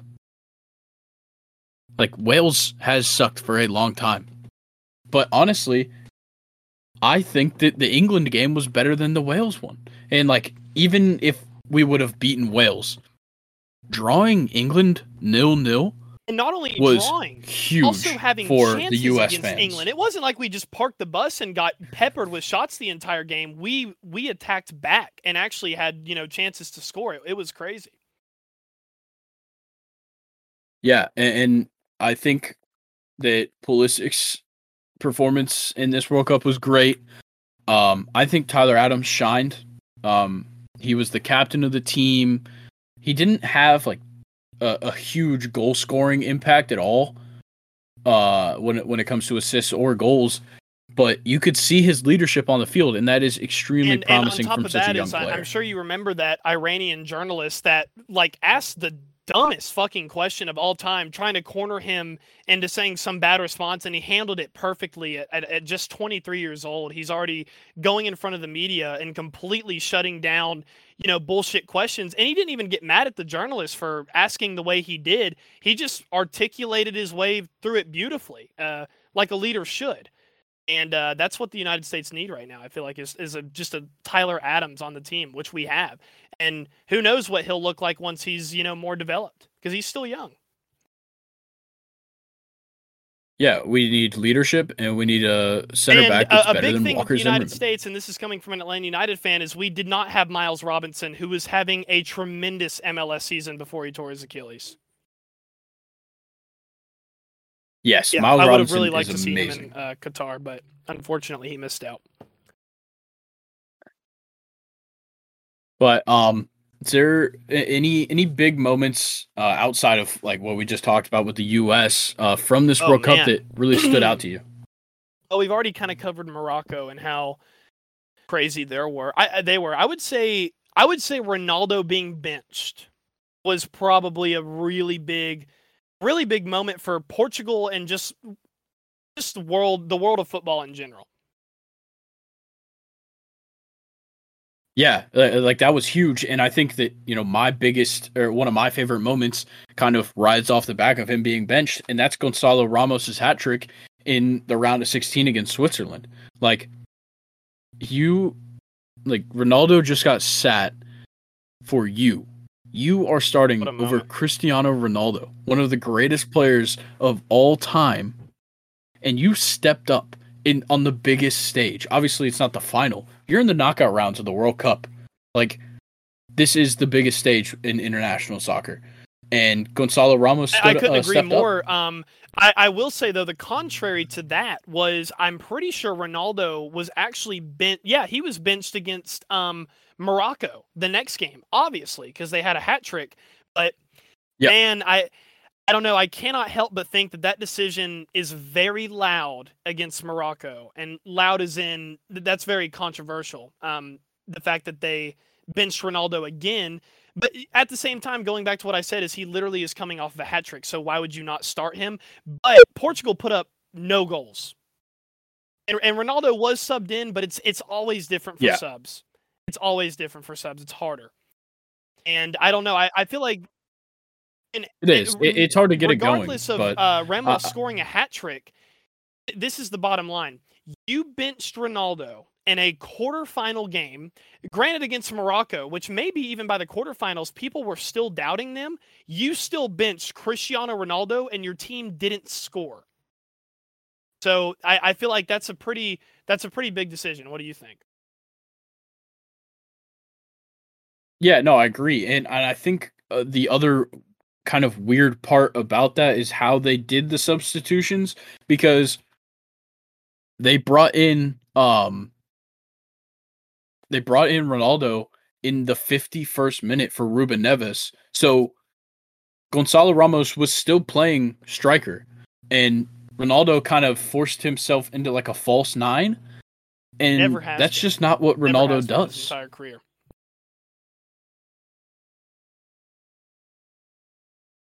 Yeah, and, and like it, it just really confused me. And then obviously he kind of moved into the striker position once they brought in Leao for uh, Gonzalo Ramos, but you just didn't give him enough time. Obviously, you brought in Ronaldo for the full, almost the whole second half, but he wasn't in his position.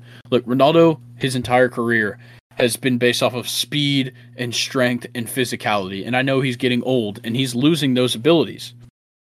But you still got to yeah, feed him. I, I really have nothing else to add to that. Is, is Ronaldo just needs to be fed. He, I feel like Ronaldo has adapted his game very well. Um, as you know, he's getting slower.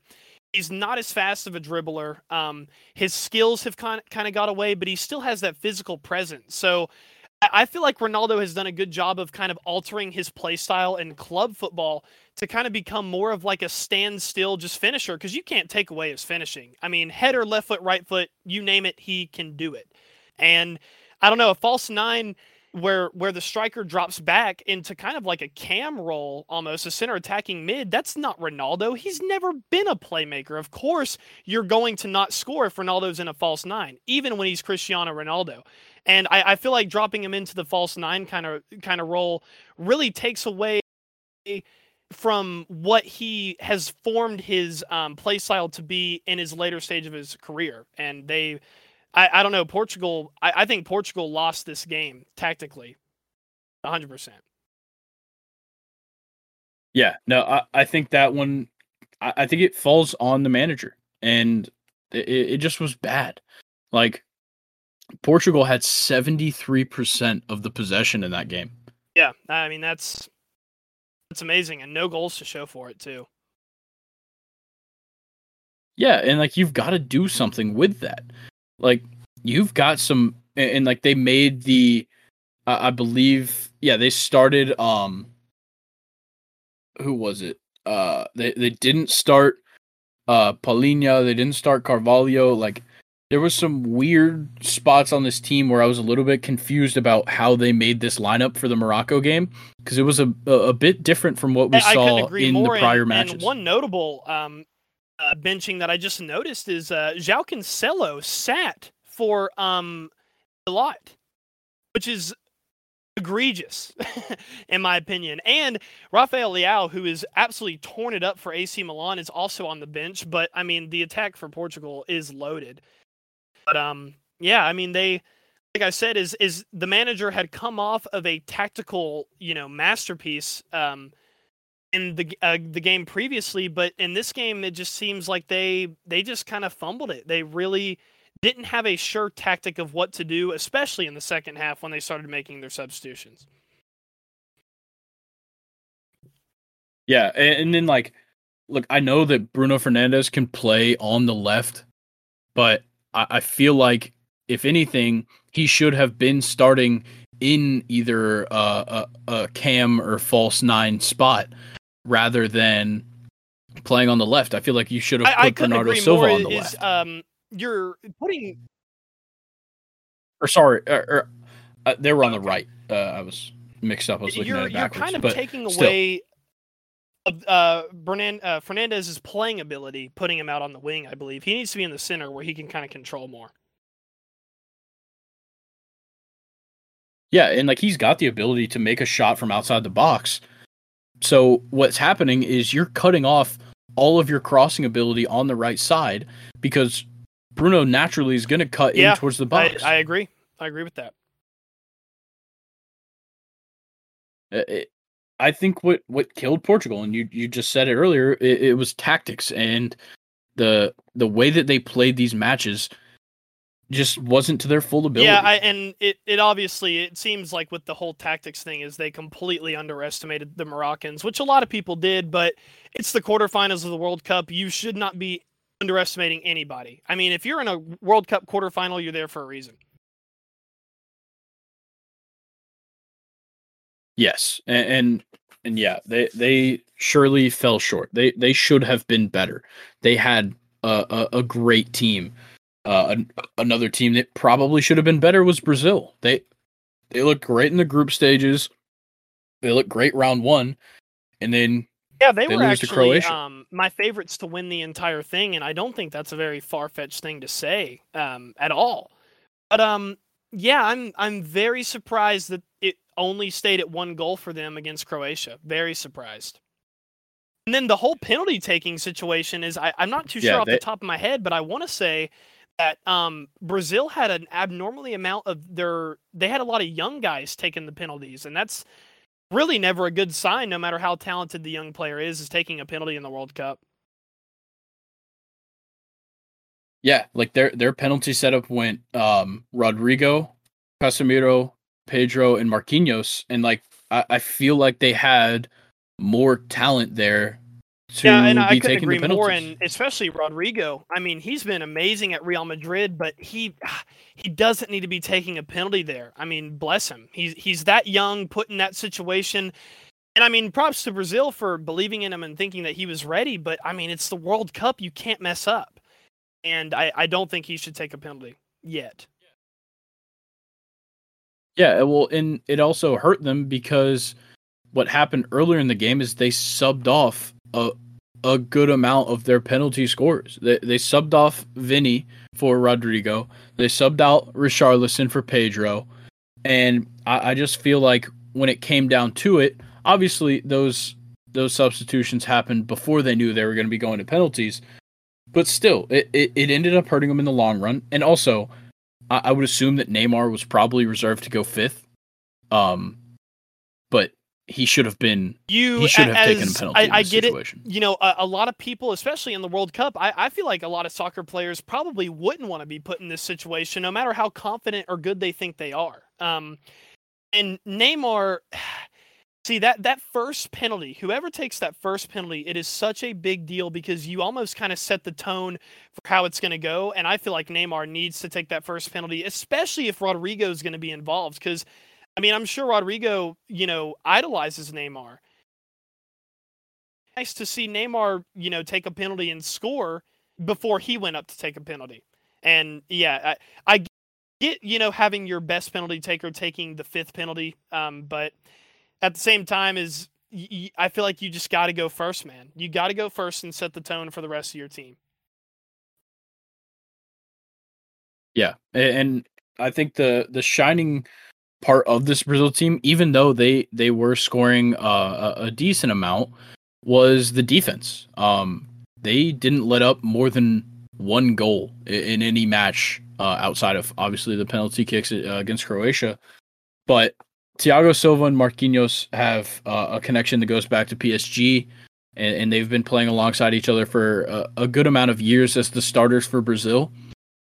And that defense looked solid. Like they they gave up what three goals It- it- in the it's very entire impressive, tournament. and especially That's coming from a. Chelsea fan, it, Thiago Silva is a living legend. Um, we we should be watching every minute of Thiago Silva, uh, Thiago Silva's defense, and, until he's done, because that guy.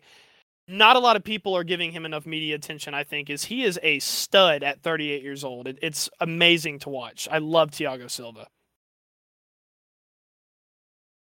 Yeah, I, I I do question uh, one part of the defense, which is Eder Militao starting at right back.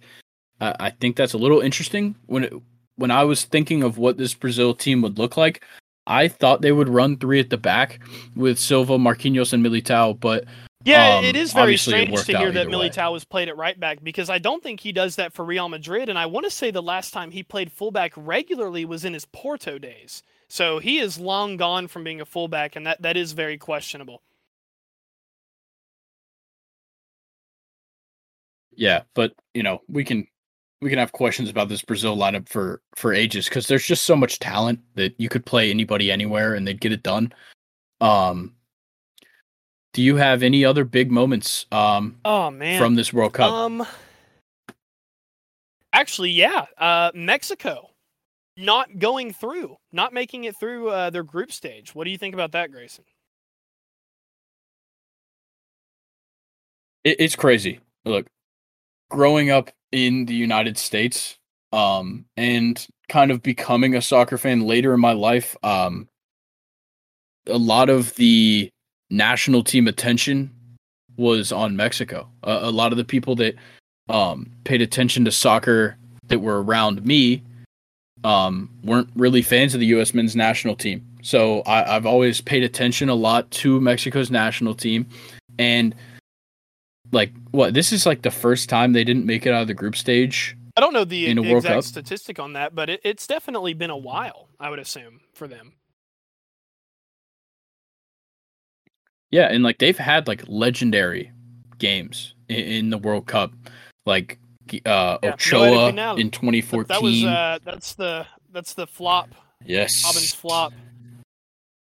Oh man, that that flop was uh that that ended a very good Mexico team in that tournament. But yeah, this year was um this year was super strange. You- They there already kind of was a group of death because you had a Saudi team that was highly underrated in my opinion. They they were one of those teams kind of like Morocco going through a just rare generational wave of talent. Is a lot of guys from that Saudi team were studs in the Saudi league and they they proved it. I mean, they beat Argentina, which was a another moment that we can go more in depth about, but that Saudi team was really good. On top of Saudi Arabia, you obviously had Lionel Messi in Argentina and Poland, who were going through one of their generational teams. But I still expected Mexico to go through, and they just kind of didn't really deliver. And and it came down to them because you had Argentina that walked all over Poland and it was up to Mexico against Saudi Arabia and then Saudi Arabia gets a last second goal and knocks them out. I mean, it was in Mexico's hands and they they fumbled it.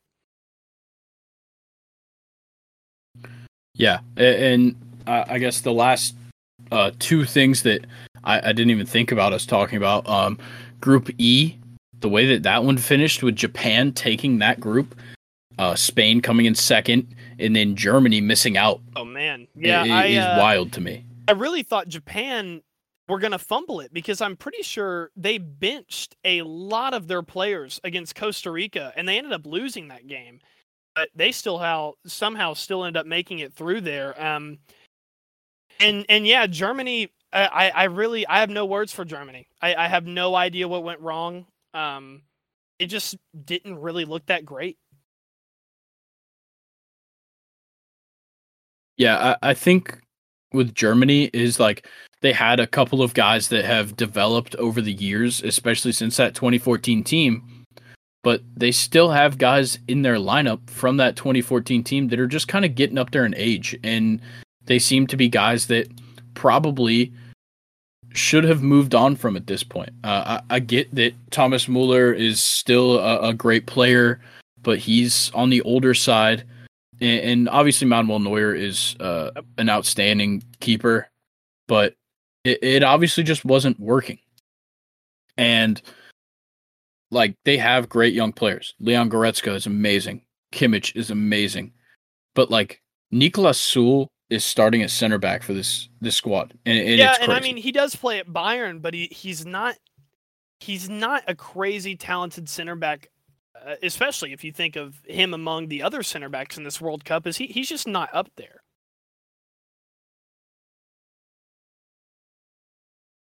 Yeah, I, I had a lot of questions, and I'm surprised that Mario Götze is even on this squad. I feel like there's so much more talented players. Um, the fact that he's even getting subbed in is surprising, but like, yes, there is talent across this lineup. It, it just doesn't seem yeah, to be cohesive. I couldn't agree more. Um, I, I really have nothing else to add. Is it, it's just very strange what happened to Germany, and it, it seemed like kind of with what um, you said going back earlier is they had a lot of older guys like Kroos and Manuel Neuer, and there isn't really much young talent to fill to fill those gaps. I, I, feel like there's just not enough of it. There's definitely some of it with Kimmich, like you mentioned, but there's just not enough of it yet.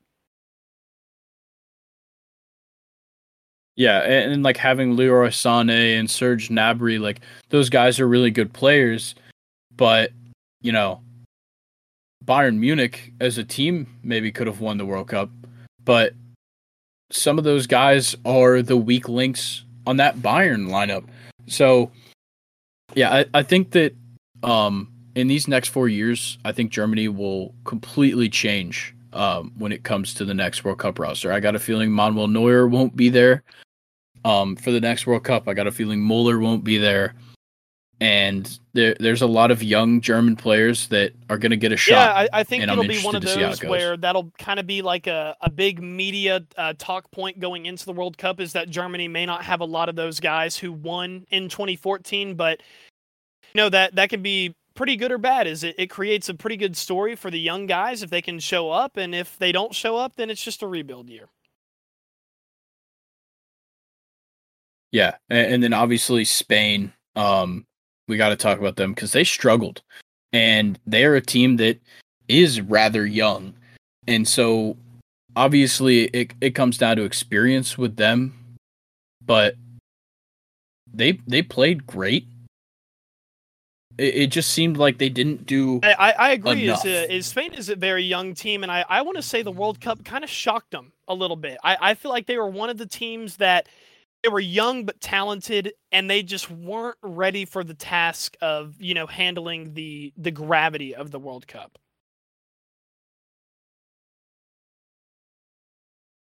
yeah uh, uh like they have the the amazing young talent like pedri um, Marcos Llorente, Gavi. Like there is a lot of great talent. It, it just seems like this isn't as star-studded of a Spain team as we've seen like in prior said, World uh, Cups. Llorente. That was nice.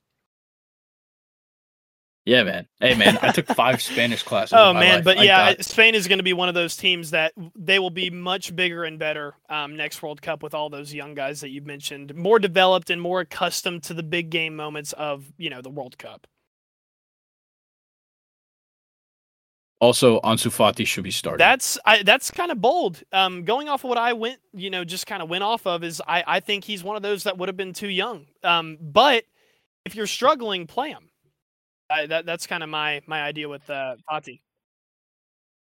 exactly. It's Yeah, not going to help I if he's just sitting on the bench. And, and like I feel like England has done a good job of that uh, of of playing the young guys. Like Bukayo Saka got a ton of experience from the Euros, and then going into this World Cup, he was a great I- I player couldn't for agree that with you squad. more. England were one of those teams that And- they they had a lot of young guys in 2018. Um, and I feel like a lot of it has to do with Frank Lampard at Chelsea. I mean, he gave he gave us Tammy Abraham and Mason Mount, which I know Tammy Abraham isn't necessarily you know a starter on the England national team, but the English players there there were a lot of them that were young, and Frank Lampard put some of them on the map. Reece James being one of them, who sadly didn't play in this World Cup, but um. Yeah, the English were super young, and last year they looked good, and I expected more from them this year. Yeah, like, like um Jude Bellingham is obviously a super young, great talent. Declan Rice is um you know in if, he's fully into his career but still becoming a great player. Um but obviously I, I think it's some of the older guys that hold bold- them back. Like I, I don't think I don't think that Kyle Walker is as good as he used to be. I don't think Jordan Henderson is either. Um, and I think they could have gone other ways. Like Trent Alexander Arnold isn't starting in the England national team. That, that's kind of crazy yeah, to me. no, I, I agree, and I, I think after that France game, uh, yeah, Kyle Walker, man, he's he's just got to get phased out. Um, that was a really poor defensive showcase. I feel like from the English against France. Yeah, um, and we obviously have to give our flowers to Luke Shaw for not dying in this Yeah, World Cup because he seems to die in every competition. but um, I think that's gonna wrap it up for us with the World Cup, and um, that'll put us into this week's stake your I'm claim. excited. And um, Luke, I want you to go first because I'm very excited. Right. You, you really hyped this Listen up. up. Recording. Okay, this is this is my time as a Steelers fan to really just piss on our quarterback situation right now.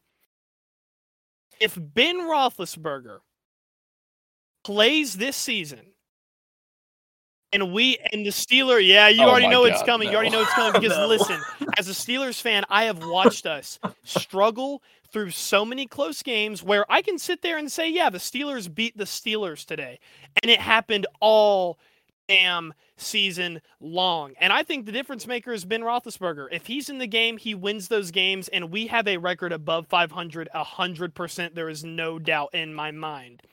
And it's just, it, it really comes down to the young, the young quarterback and the quarterback play. Kenny Pickett in recent weeks has looked awesome, and I am very excited about him, and I think he is the franchise.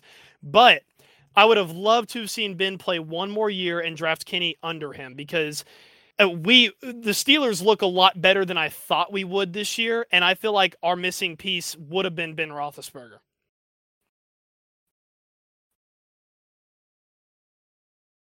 I don't know. I, I feel like it, it was time to move on. I think Ben needed to retire.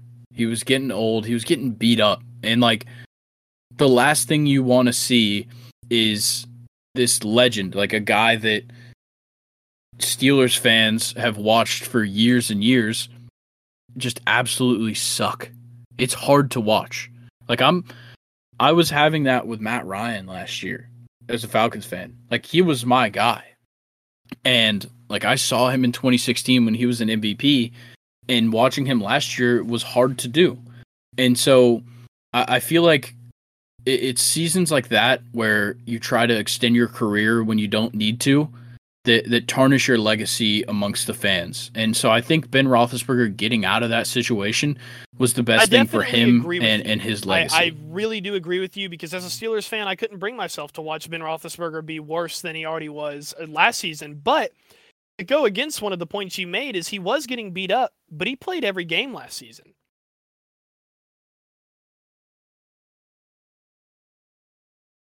Yes, I I get that, but I mean past injuries as well. Th- those are still looming, especially with an older guy like Ben. And I, I think it's obvious that he's enjoying his I his retirement. podcast. His podcast is awesome, but I, I think that this season was important for Mike Tomlin because for I, I'm pretty sure the entire time he's been with the Steelers, Ben has been the guy. And it, it's going to be interesting to see what Mike Tomlin can bring to Pittsburgh to make a change because I don't think that Mike Tomlin's going to get fired. He's got a contract until he wants to retire. But we've seen many different eras of the Steelers under Mike Tomlin, and I'm interested to see what Uh, happens over the course um, of these next couple years. Because a lot years. of people, you know, always this was the one argument against Mike Tomlin is a lot of fans would say, but he won the Super Bowl against Arizona. Well, the players on that team were Roethlisberger, Polamalu, James Harrison. I mean, you had all these guys, but the one factor that they all had in common was the main guys were drafted by Bill Cowher, the coach before Mike Tomlin. The main argument against Mike Tomlin has always been that the the team that Tomlin won championships with, or a championship with, was with Cowher's team. And he's never had to draft a quarterback in his entire career, or at least a franchise quarterback. And yeah, this season was a big season for him, and I'm I really hate the people that are calling for his job, honestly, because there are some out there. Yeah, no, you can't call for Mike Tomlin's job. That's that's ridiculous. Mike Tomlin. No. Look, the Steelers don't fire their coaches. They've had like three. Co- I think I said it in an episode a couple of weeks ago. The Steelers have had like three coaches in Yeah, the last like forty years. So Mike Mike Tomlin's got a job as long as he wants one, and it, it's just about what he brings in. Um, obviously, quarterback is something that needs help, and obviously, you can sit around and you can wait on Kenny Pickett to get good. I think he will be good at some point. Do I think it'll be within you know the end of this season or next season? Probably not. He'll probably have his moments, but uh, it, it's going to be a process, and I think that people just need to strap in and realize that Mike Tomlin's going to do his thing. He's going to do what his team needs to win. And like he's drafted very well on the defensive side. And that is something that's really shined. TJ Watt is Thank you. by far the best defensive Thank player in the league. Man, and, I, I I'm hear a willing lot to of say Micah that. Parsons these days, which is another force, but TJ still got it, in my opinion. Yeah. Micah Parsons is definitely up there. I think TJ has the a, a, a full skill set. Obviously, Micah Parsons is ridiculous, but I, I think that TJ's um, quarterback pressure is a little bit better and, and TJ Micah's. is obviously. I mean, you've seen his interceptions, especially the one against Burrow um, in the last Steelers Bengals game, where he just jumped up and caught the ball. I mean, he's catching a Joe Burrow pass at pl- point blank range, eh, which is insanity to me. Insanity.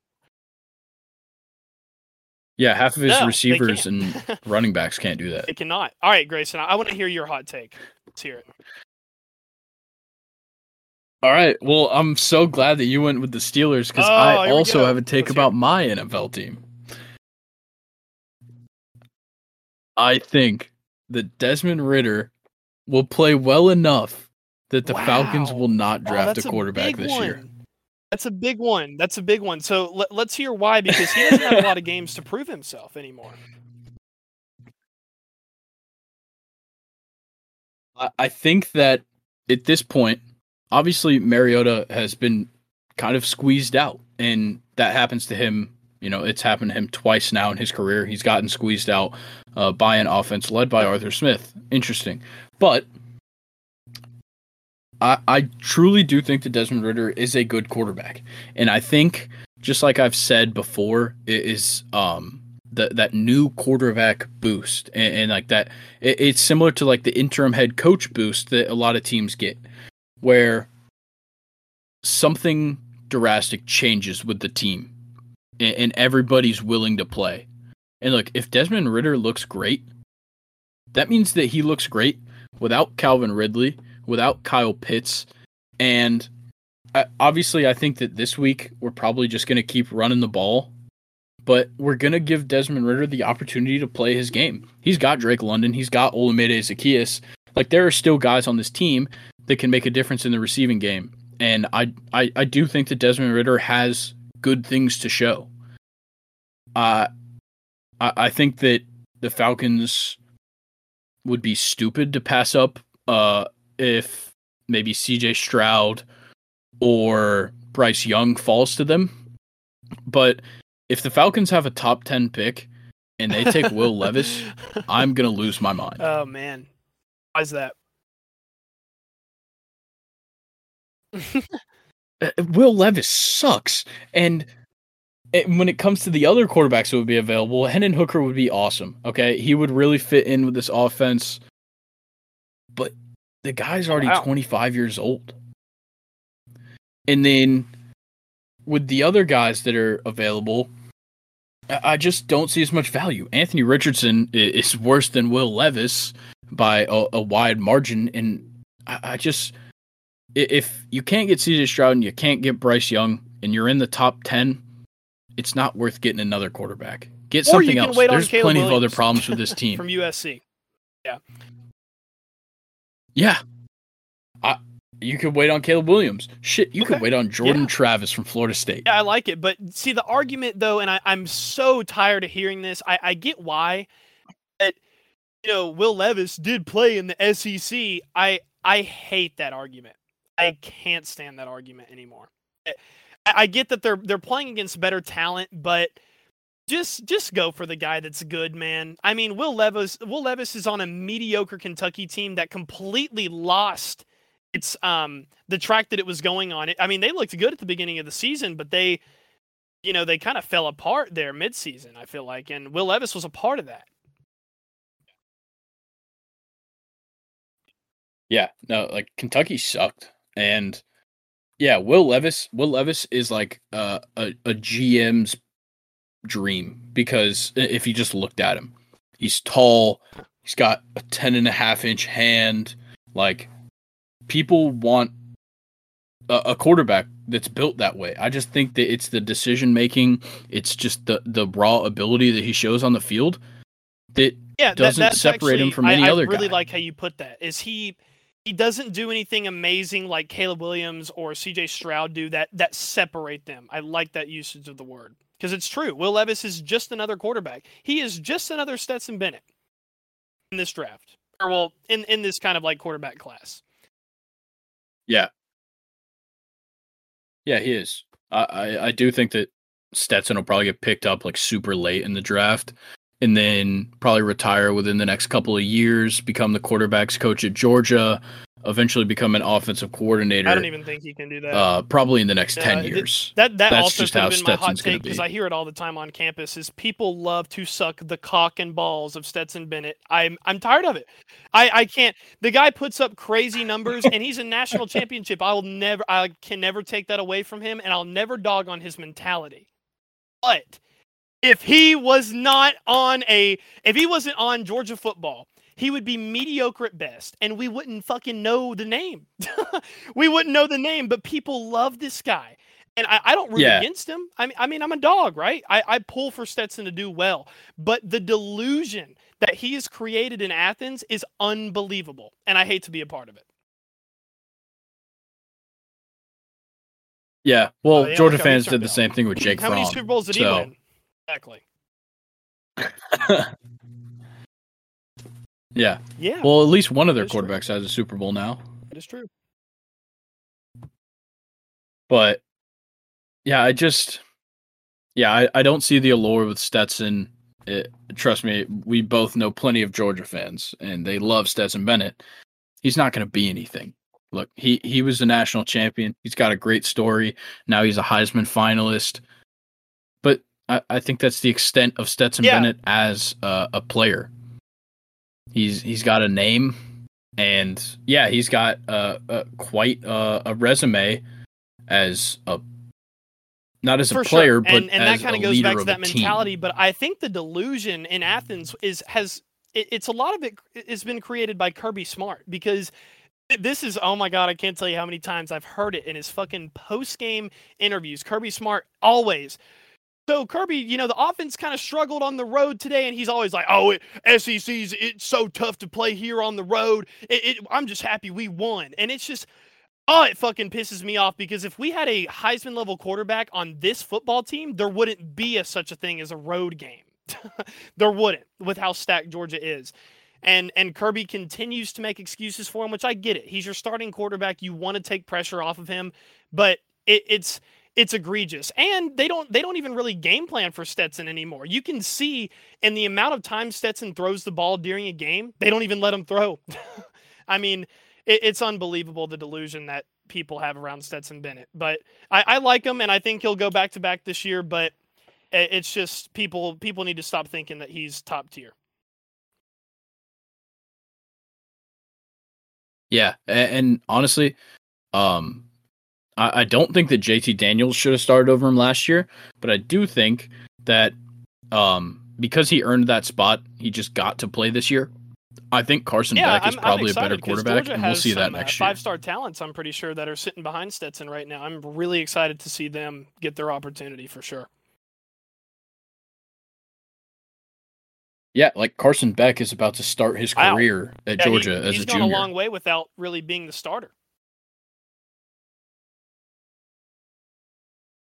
And I think that in Carson Beck and Brock Grant uh, Vandagriff's situation, they they both have had the opportunity to play against guys, even on like the second team, um, guys that'll probably end up in the NFL. So the best thing about playing at Georgia is that even at practice, you're facing guys that are all Americans, guys that are going to make an impact on NFL rosters, and I I think that they've got a great thing going at Georgia to become the yeah, next. I agree, and and a lot of that I feel like has football. to do uh, with the other team in the SEC, Alabama. Um, Nick Saban's only getting older, and kind of like with Tom Brady, is you're seeing a lot of angry Saban this year. There's been a lot of blowups by Saban this year, and I I think it's because he's suffering. He he's getting choked out by the rest of the SEC and especially Georgia.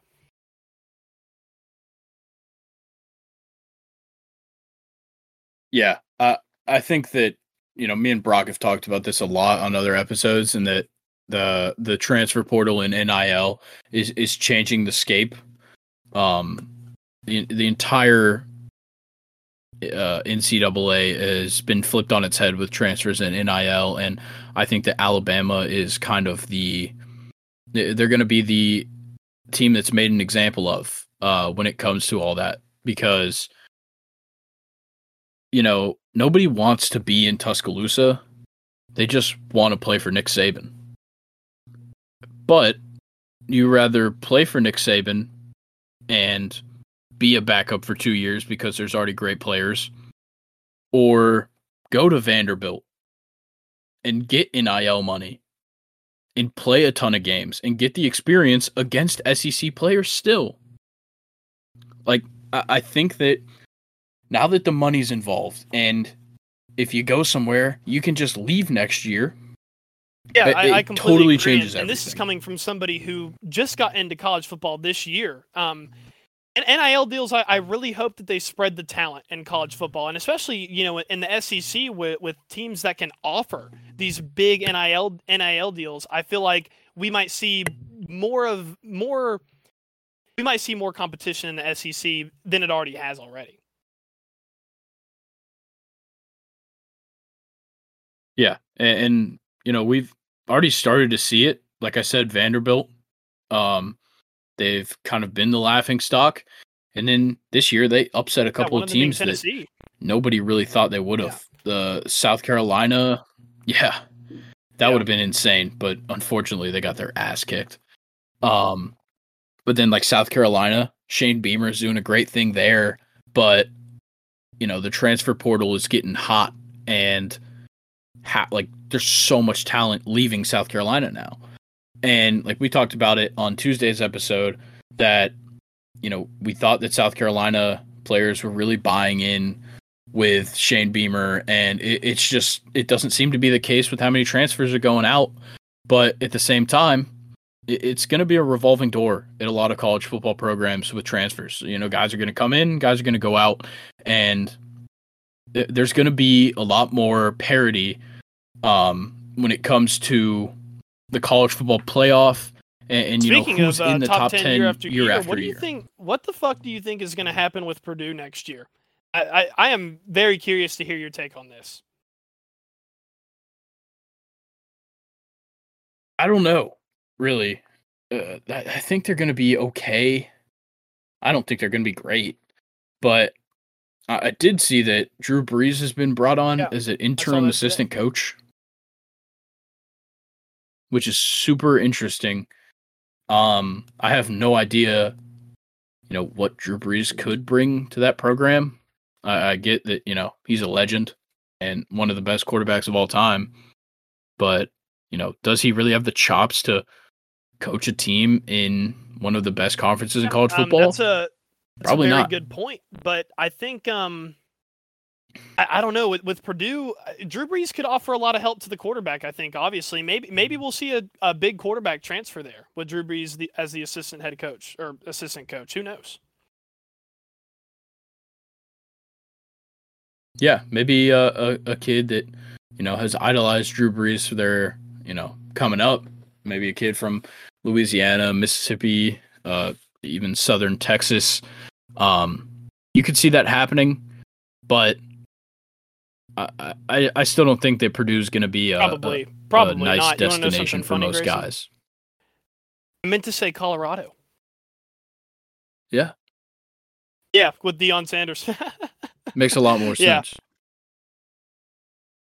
But yeah, Colorado. I think Colorado is going to be a huge thing because Deion has now proved that he can coach college football. Whether he's the one, you know, really making the decisions, Uh, uh, that's probably not the case. But Deion is a teacher, and he he's a an, a personality, and he is a very emotional coach. And the thing is, is when it comes to you know cornerbacks and things like that, you don't find a lot of secondary coaches that were you know top top guys in the league. But Deion Sanders can still teach the secondary, you know, his things, and Yeah. that's coming from one of the best corners of all time. So you can't really pass up the opportunity. Like Travis Hunter was, uh, I believe, going to commit to Florida State or was committed to Florida State, decommitted, and, and chose Jackson State because of Deion Sanders. And now we're going to see the same And thing with Colorado, except there's going to be a whole lot more transfers. They've already transferred in. Yeah, like seeing well, it's Division One, but at the FBS level, it is a whole big step up. So I'm interested to see it. I, I think Colorado probably end up being like a top five or six team in the Pac-12 next year. Uh, I definitely don't think they'll contend for the top, but I also don't think they'll be as bad as they were this year. Yeah, Um, I, I'm definitely. it- it's gonna be see it. interesting. Um, I a little bit disrespectful though on Mr. Deion's part is I I heard that when he first um, was hired as Colorado's head coach, is he he pretty much said, "Look, some of y'all better hit the transfer portal because you're not going to play." And I don't know. To me, that was kind of like, "Come on, Deion. Like you can't work with what you've got a little bit." But I don't know his his whole notion, the whole thing that he is based. Um, seems kind of like a revolving door. Like he's just in it to bring in the talent.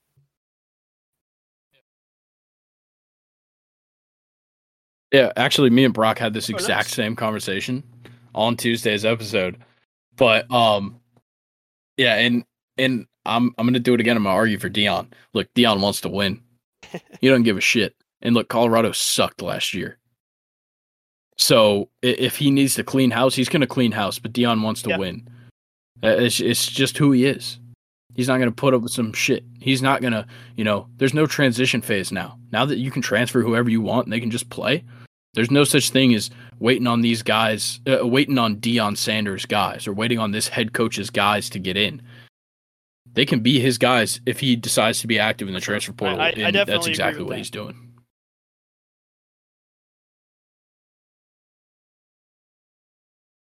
And um, last thing I wanted to touch on, uh, there was a couple of MLB free agent signings um, that have happened between Tuesday's recording and today. Uh, the big one, Carlos Correa, 13 years, 350 million to go to the Giants. And I'll be honest, all offseason, I thought he was going to New York. And I'd love to get what you think uh, about Carlos Uh, I Correa. don't really care. I uh, mean, he ditching the the, Yankees for the Giants. Jeter wasn't really that good. Um, I. I well, the, the, the war definitely has something to say about that, but D- Jeter is the most clutch defensive player of all time, in my opinion. I mean, his plays are ridiculous. Oh, I mean, uh, that that was really it. I mean, I don't know. Carlos Correa, he he's definitely a good shortstop, but I don't I don't think the Yankees really needed him. I, I'm not too upset about that. that's fair. Do you, do you think that the Yankees are going to be shopping for I- Dansby, I- or you think I they're think just the going to kind of Yankees will end settle for what they've for got? what they got, but I would at least like the Yankees to pursue Dansby just a little bit. I, I do like Dansby a lot. He he's very frustrating, I know, for a lot of Braves fans, including you. But I Yes, I I, absolutely I wouldn't mind seeing him in New York if it was cheap. a good five years. Yeah, It's not going to be because he already turned down. Uh, what was I think he turned down twenty, and then we turned down twenty six. So uh, you're looking at too like the much. 23, 25 range I, for him. think it is. and uh that's way too much honestly like if the braves want to bring him back he shouldn't be getting paid more than austin riley Yeah, who and i that, believe that's is kind of at surprising 22 or with him being a 23 Kennesaw boy that he would, you know, turn that down. But I don't know. I mean, I guess he wants to look elsewhere. All right I, I think he just wants to go to the dodgers Yeah, as suck off Freddie a little do, more. I feel like. yeah but um one more uh we got like two or three more big signings that have happened um Noah Syndergaard goes to the Dodgers, and, and that was a move that just totally wasn't on my radar. I knew that Syndergaard was a free agent. Um, I expected him to re-sign with Philly. Uh, I know he didn't play out, like outstanding, but um, you know they, they go to the World Series. He pitched all right. I thought he was going to get his spot back, but yeah, that that's um, an interesting I guess one LA too. would just put up I, the money. I'm kind of surprised that he didn't re-sign with Philly with how you know electric they were this year. But ah, that Dodgers team that he's joining, they're they are different. Uh, just just with talent on paper, I, I don't know if it'll all come together um, like Dodgers fans may might think it will, but it- it definitely is a decent pickup for them for sure. Yeah, and then the last one I want to get into, uh, it came out right before we started recording. Uh, Carlos Rodon signs with the Yankees, with and uh, I want to hear what you think. Or losing Jameson Taillon, I, I think he it's much needed and it's typical Yankees fashion. Bring a bring a free agent here for a million dollars and then just watch him flop. Hopefully not, but that's what I've done for my entire life. So That's fair. I, I think Carlos Rodon can have a great impact. Um, he's a, a great pitcher. He was very good in San Fran last year. He was extremely good in uh, Chicago the year before, and I, I think the Yankees needed this. They need a, a, a true second best starter because Rodon and Gerrit Cole, and, and I know I've I've heard your frustrations with Gerrit Cole before, and all Yankees fans, but you got to give him the the benefit of the doubt when it comes to he was the best Yeah. pitcher on the market. You guys threw that money at him because he deserved it. So I, I think that you know Gerrit Cole can be a, a top five pitcher in the league when he pay, pays or sorry plays like it, and you know maybe if you put a little something on his hands, but I, think Carlos Rodon is going to be nothing but great for you guys. You needed a, a great left-handed starter, Carlos and I think Carlos Rodon is next one year. hundred percent the best available. I, I don't think that's out of the realm. I, I really don't. Oh, I like that. No. No, he's been great. And like in San Fran, which is um not as much of a hitter friendly ballpark as New York, still he had a great season. Uh, I'm just interested to see because look, pitchers often don't look very good in New York because of the short porch. And I think that, you know, people need to take that into account when they talk about Yankees pitchers because we talk about it with Rockies pitchers. We always give Rockies pitchers the benefit of the doubt when they give up a bunch of home runs because they play in Coors for 82 game or or sorry, 81 games a season. But in Yankee Stadium, like home runs just kind of like a fly ball is a home run. Uh, no, I, I couldn't agree right more. Field. Um, yeah, and that's actually a good point that you just made that I had never thought of before. Is you never hear Yankees pitchers getting the leeway uh, with the short porch at Yankee Stadium, and it. I mean, I get it. You know, they're the Yankees. They're pretty much the Cowboys of the MLB. Nobody wants to give them any leeway, but it definitely has to be mentioned. I I feel.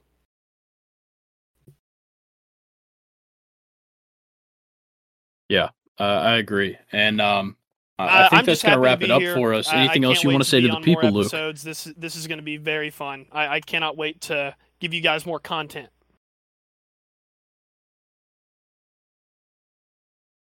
Awesome. Well, with that being said, I think we're going to get out of here.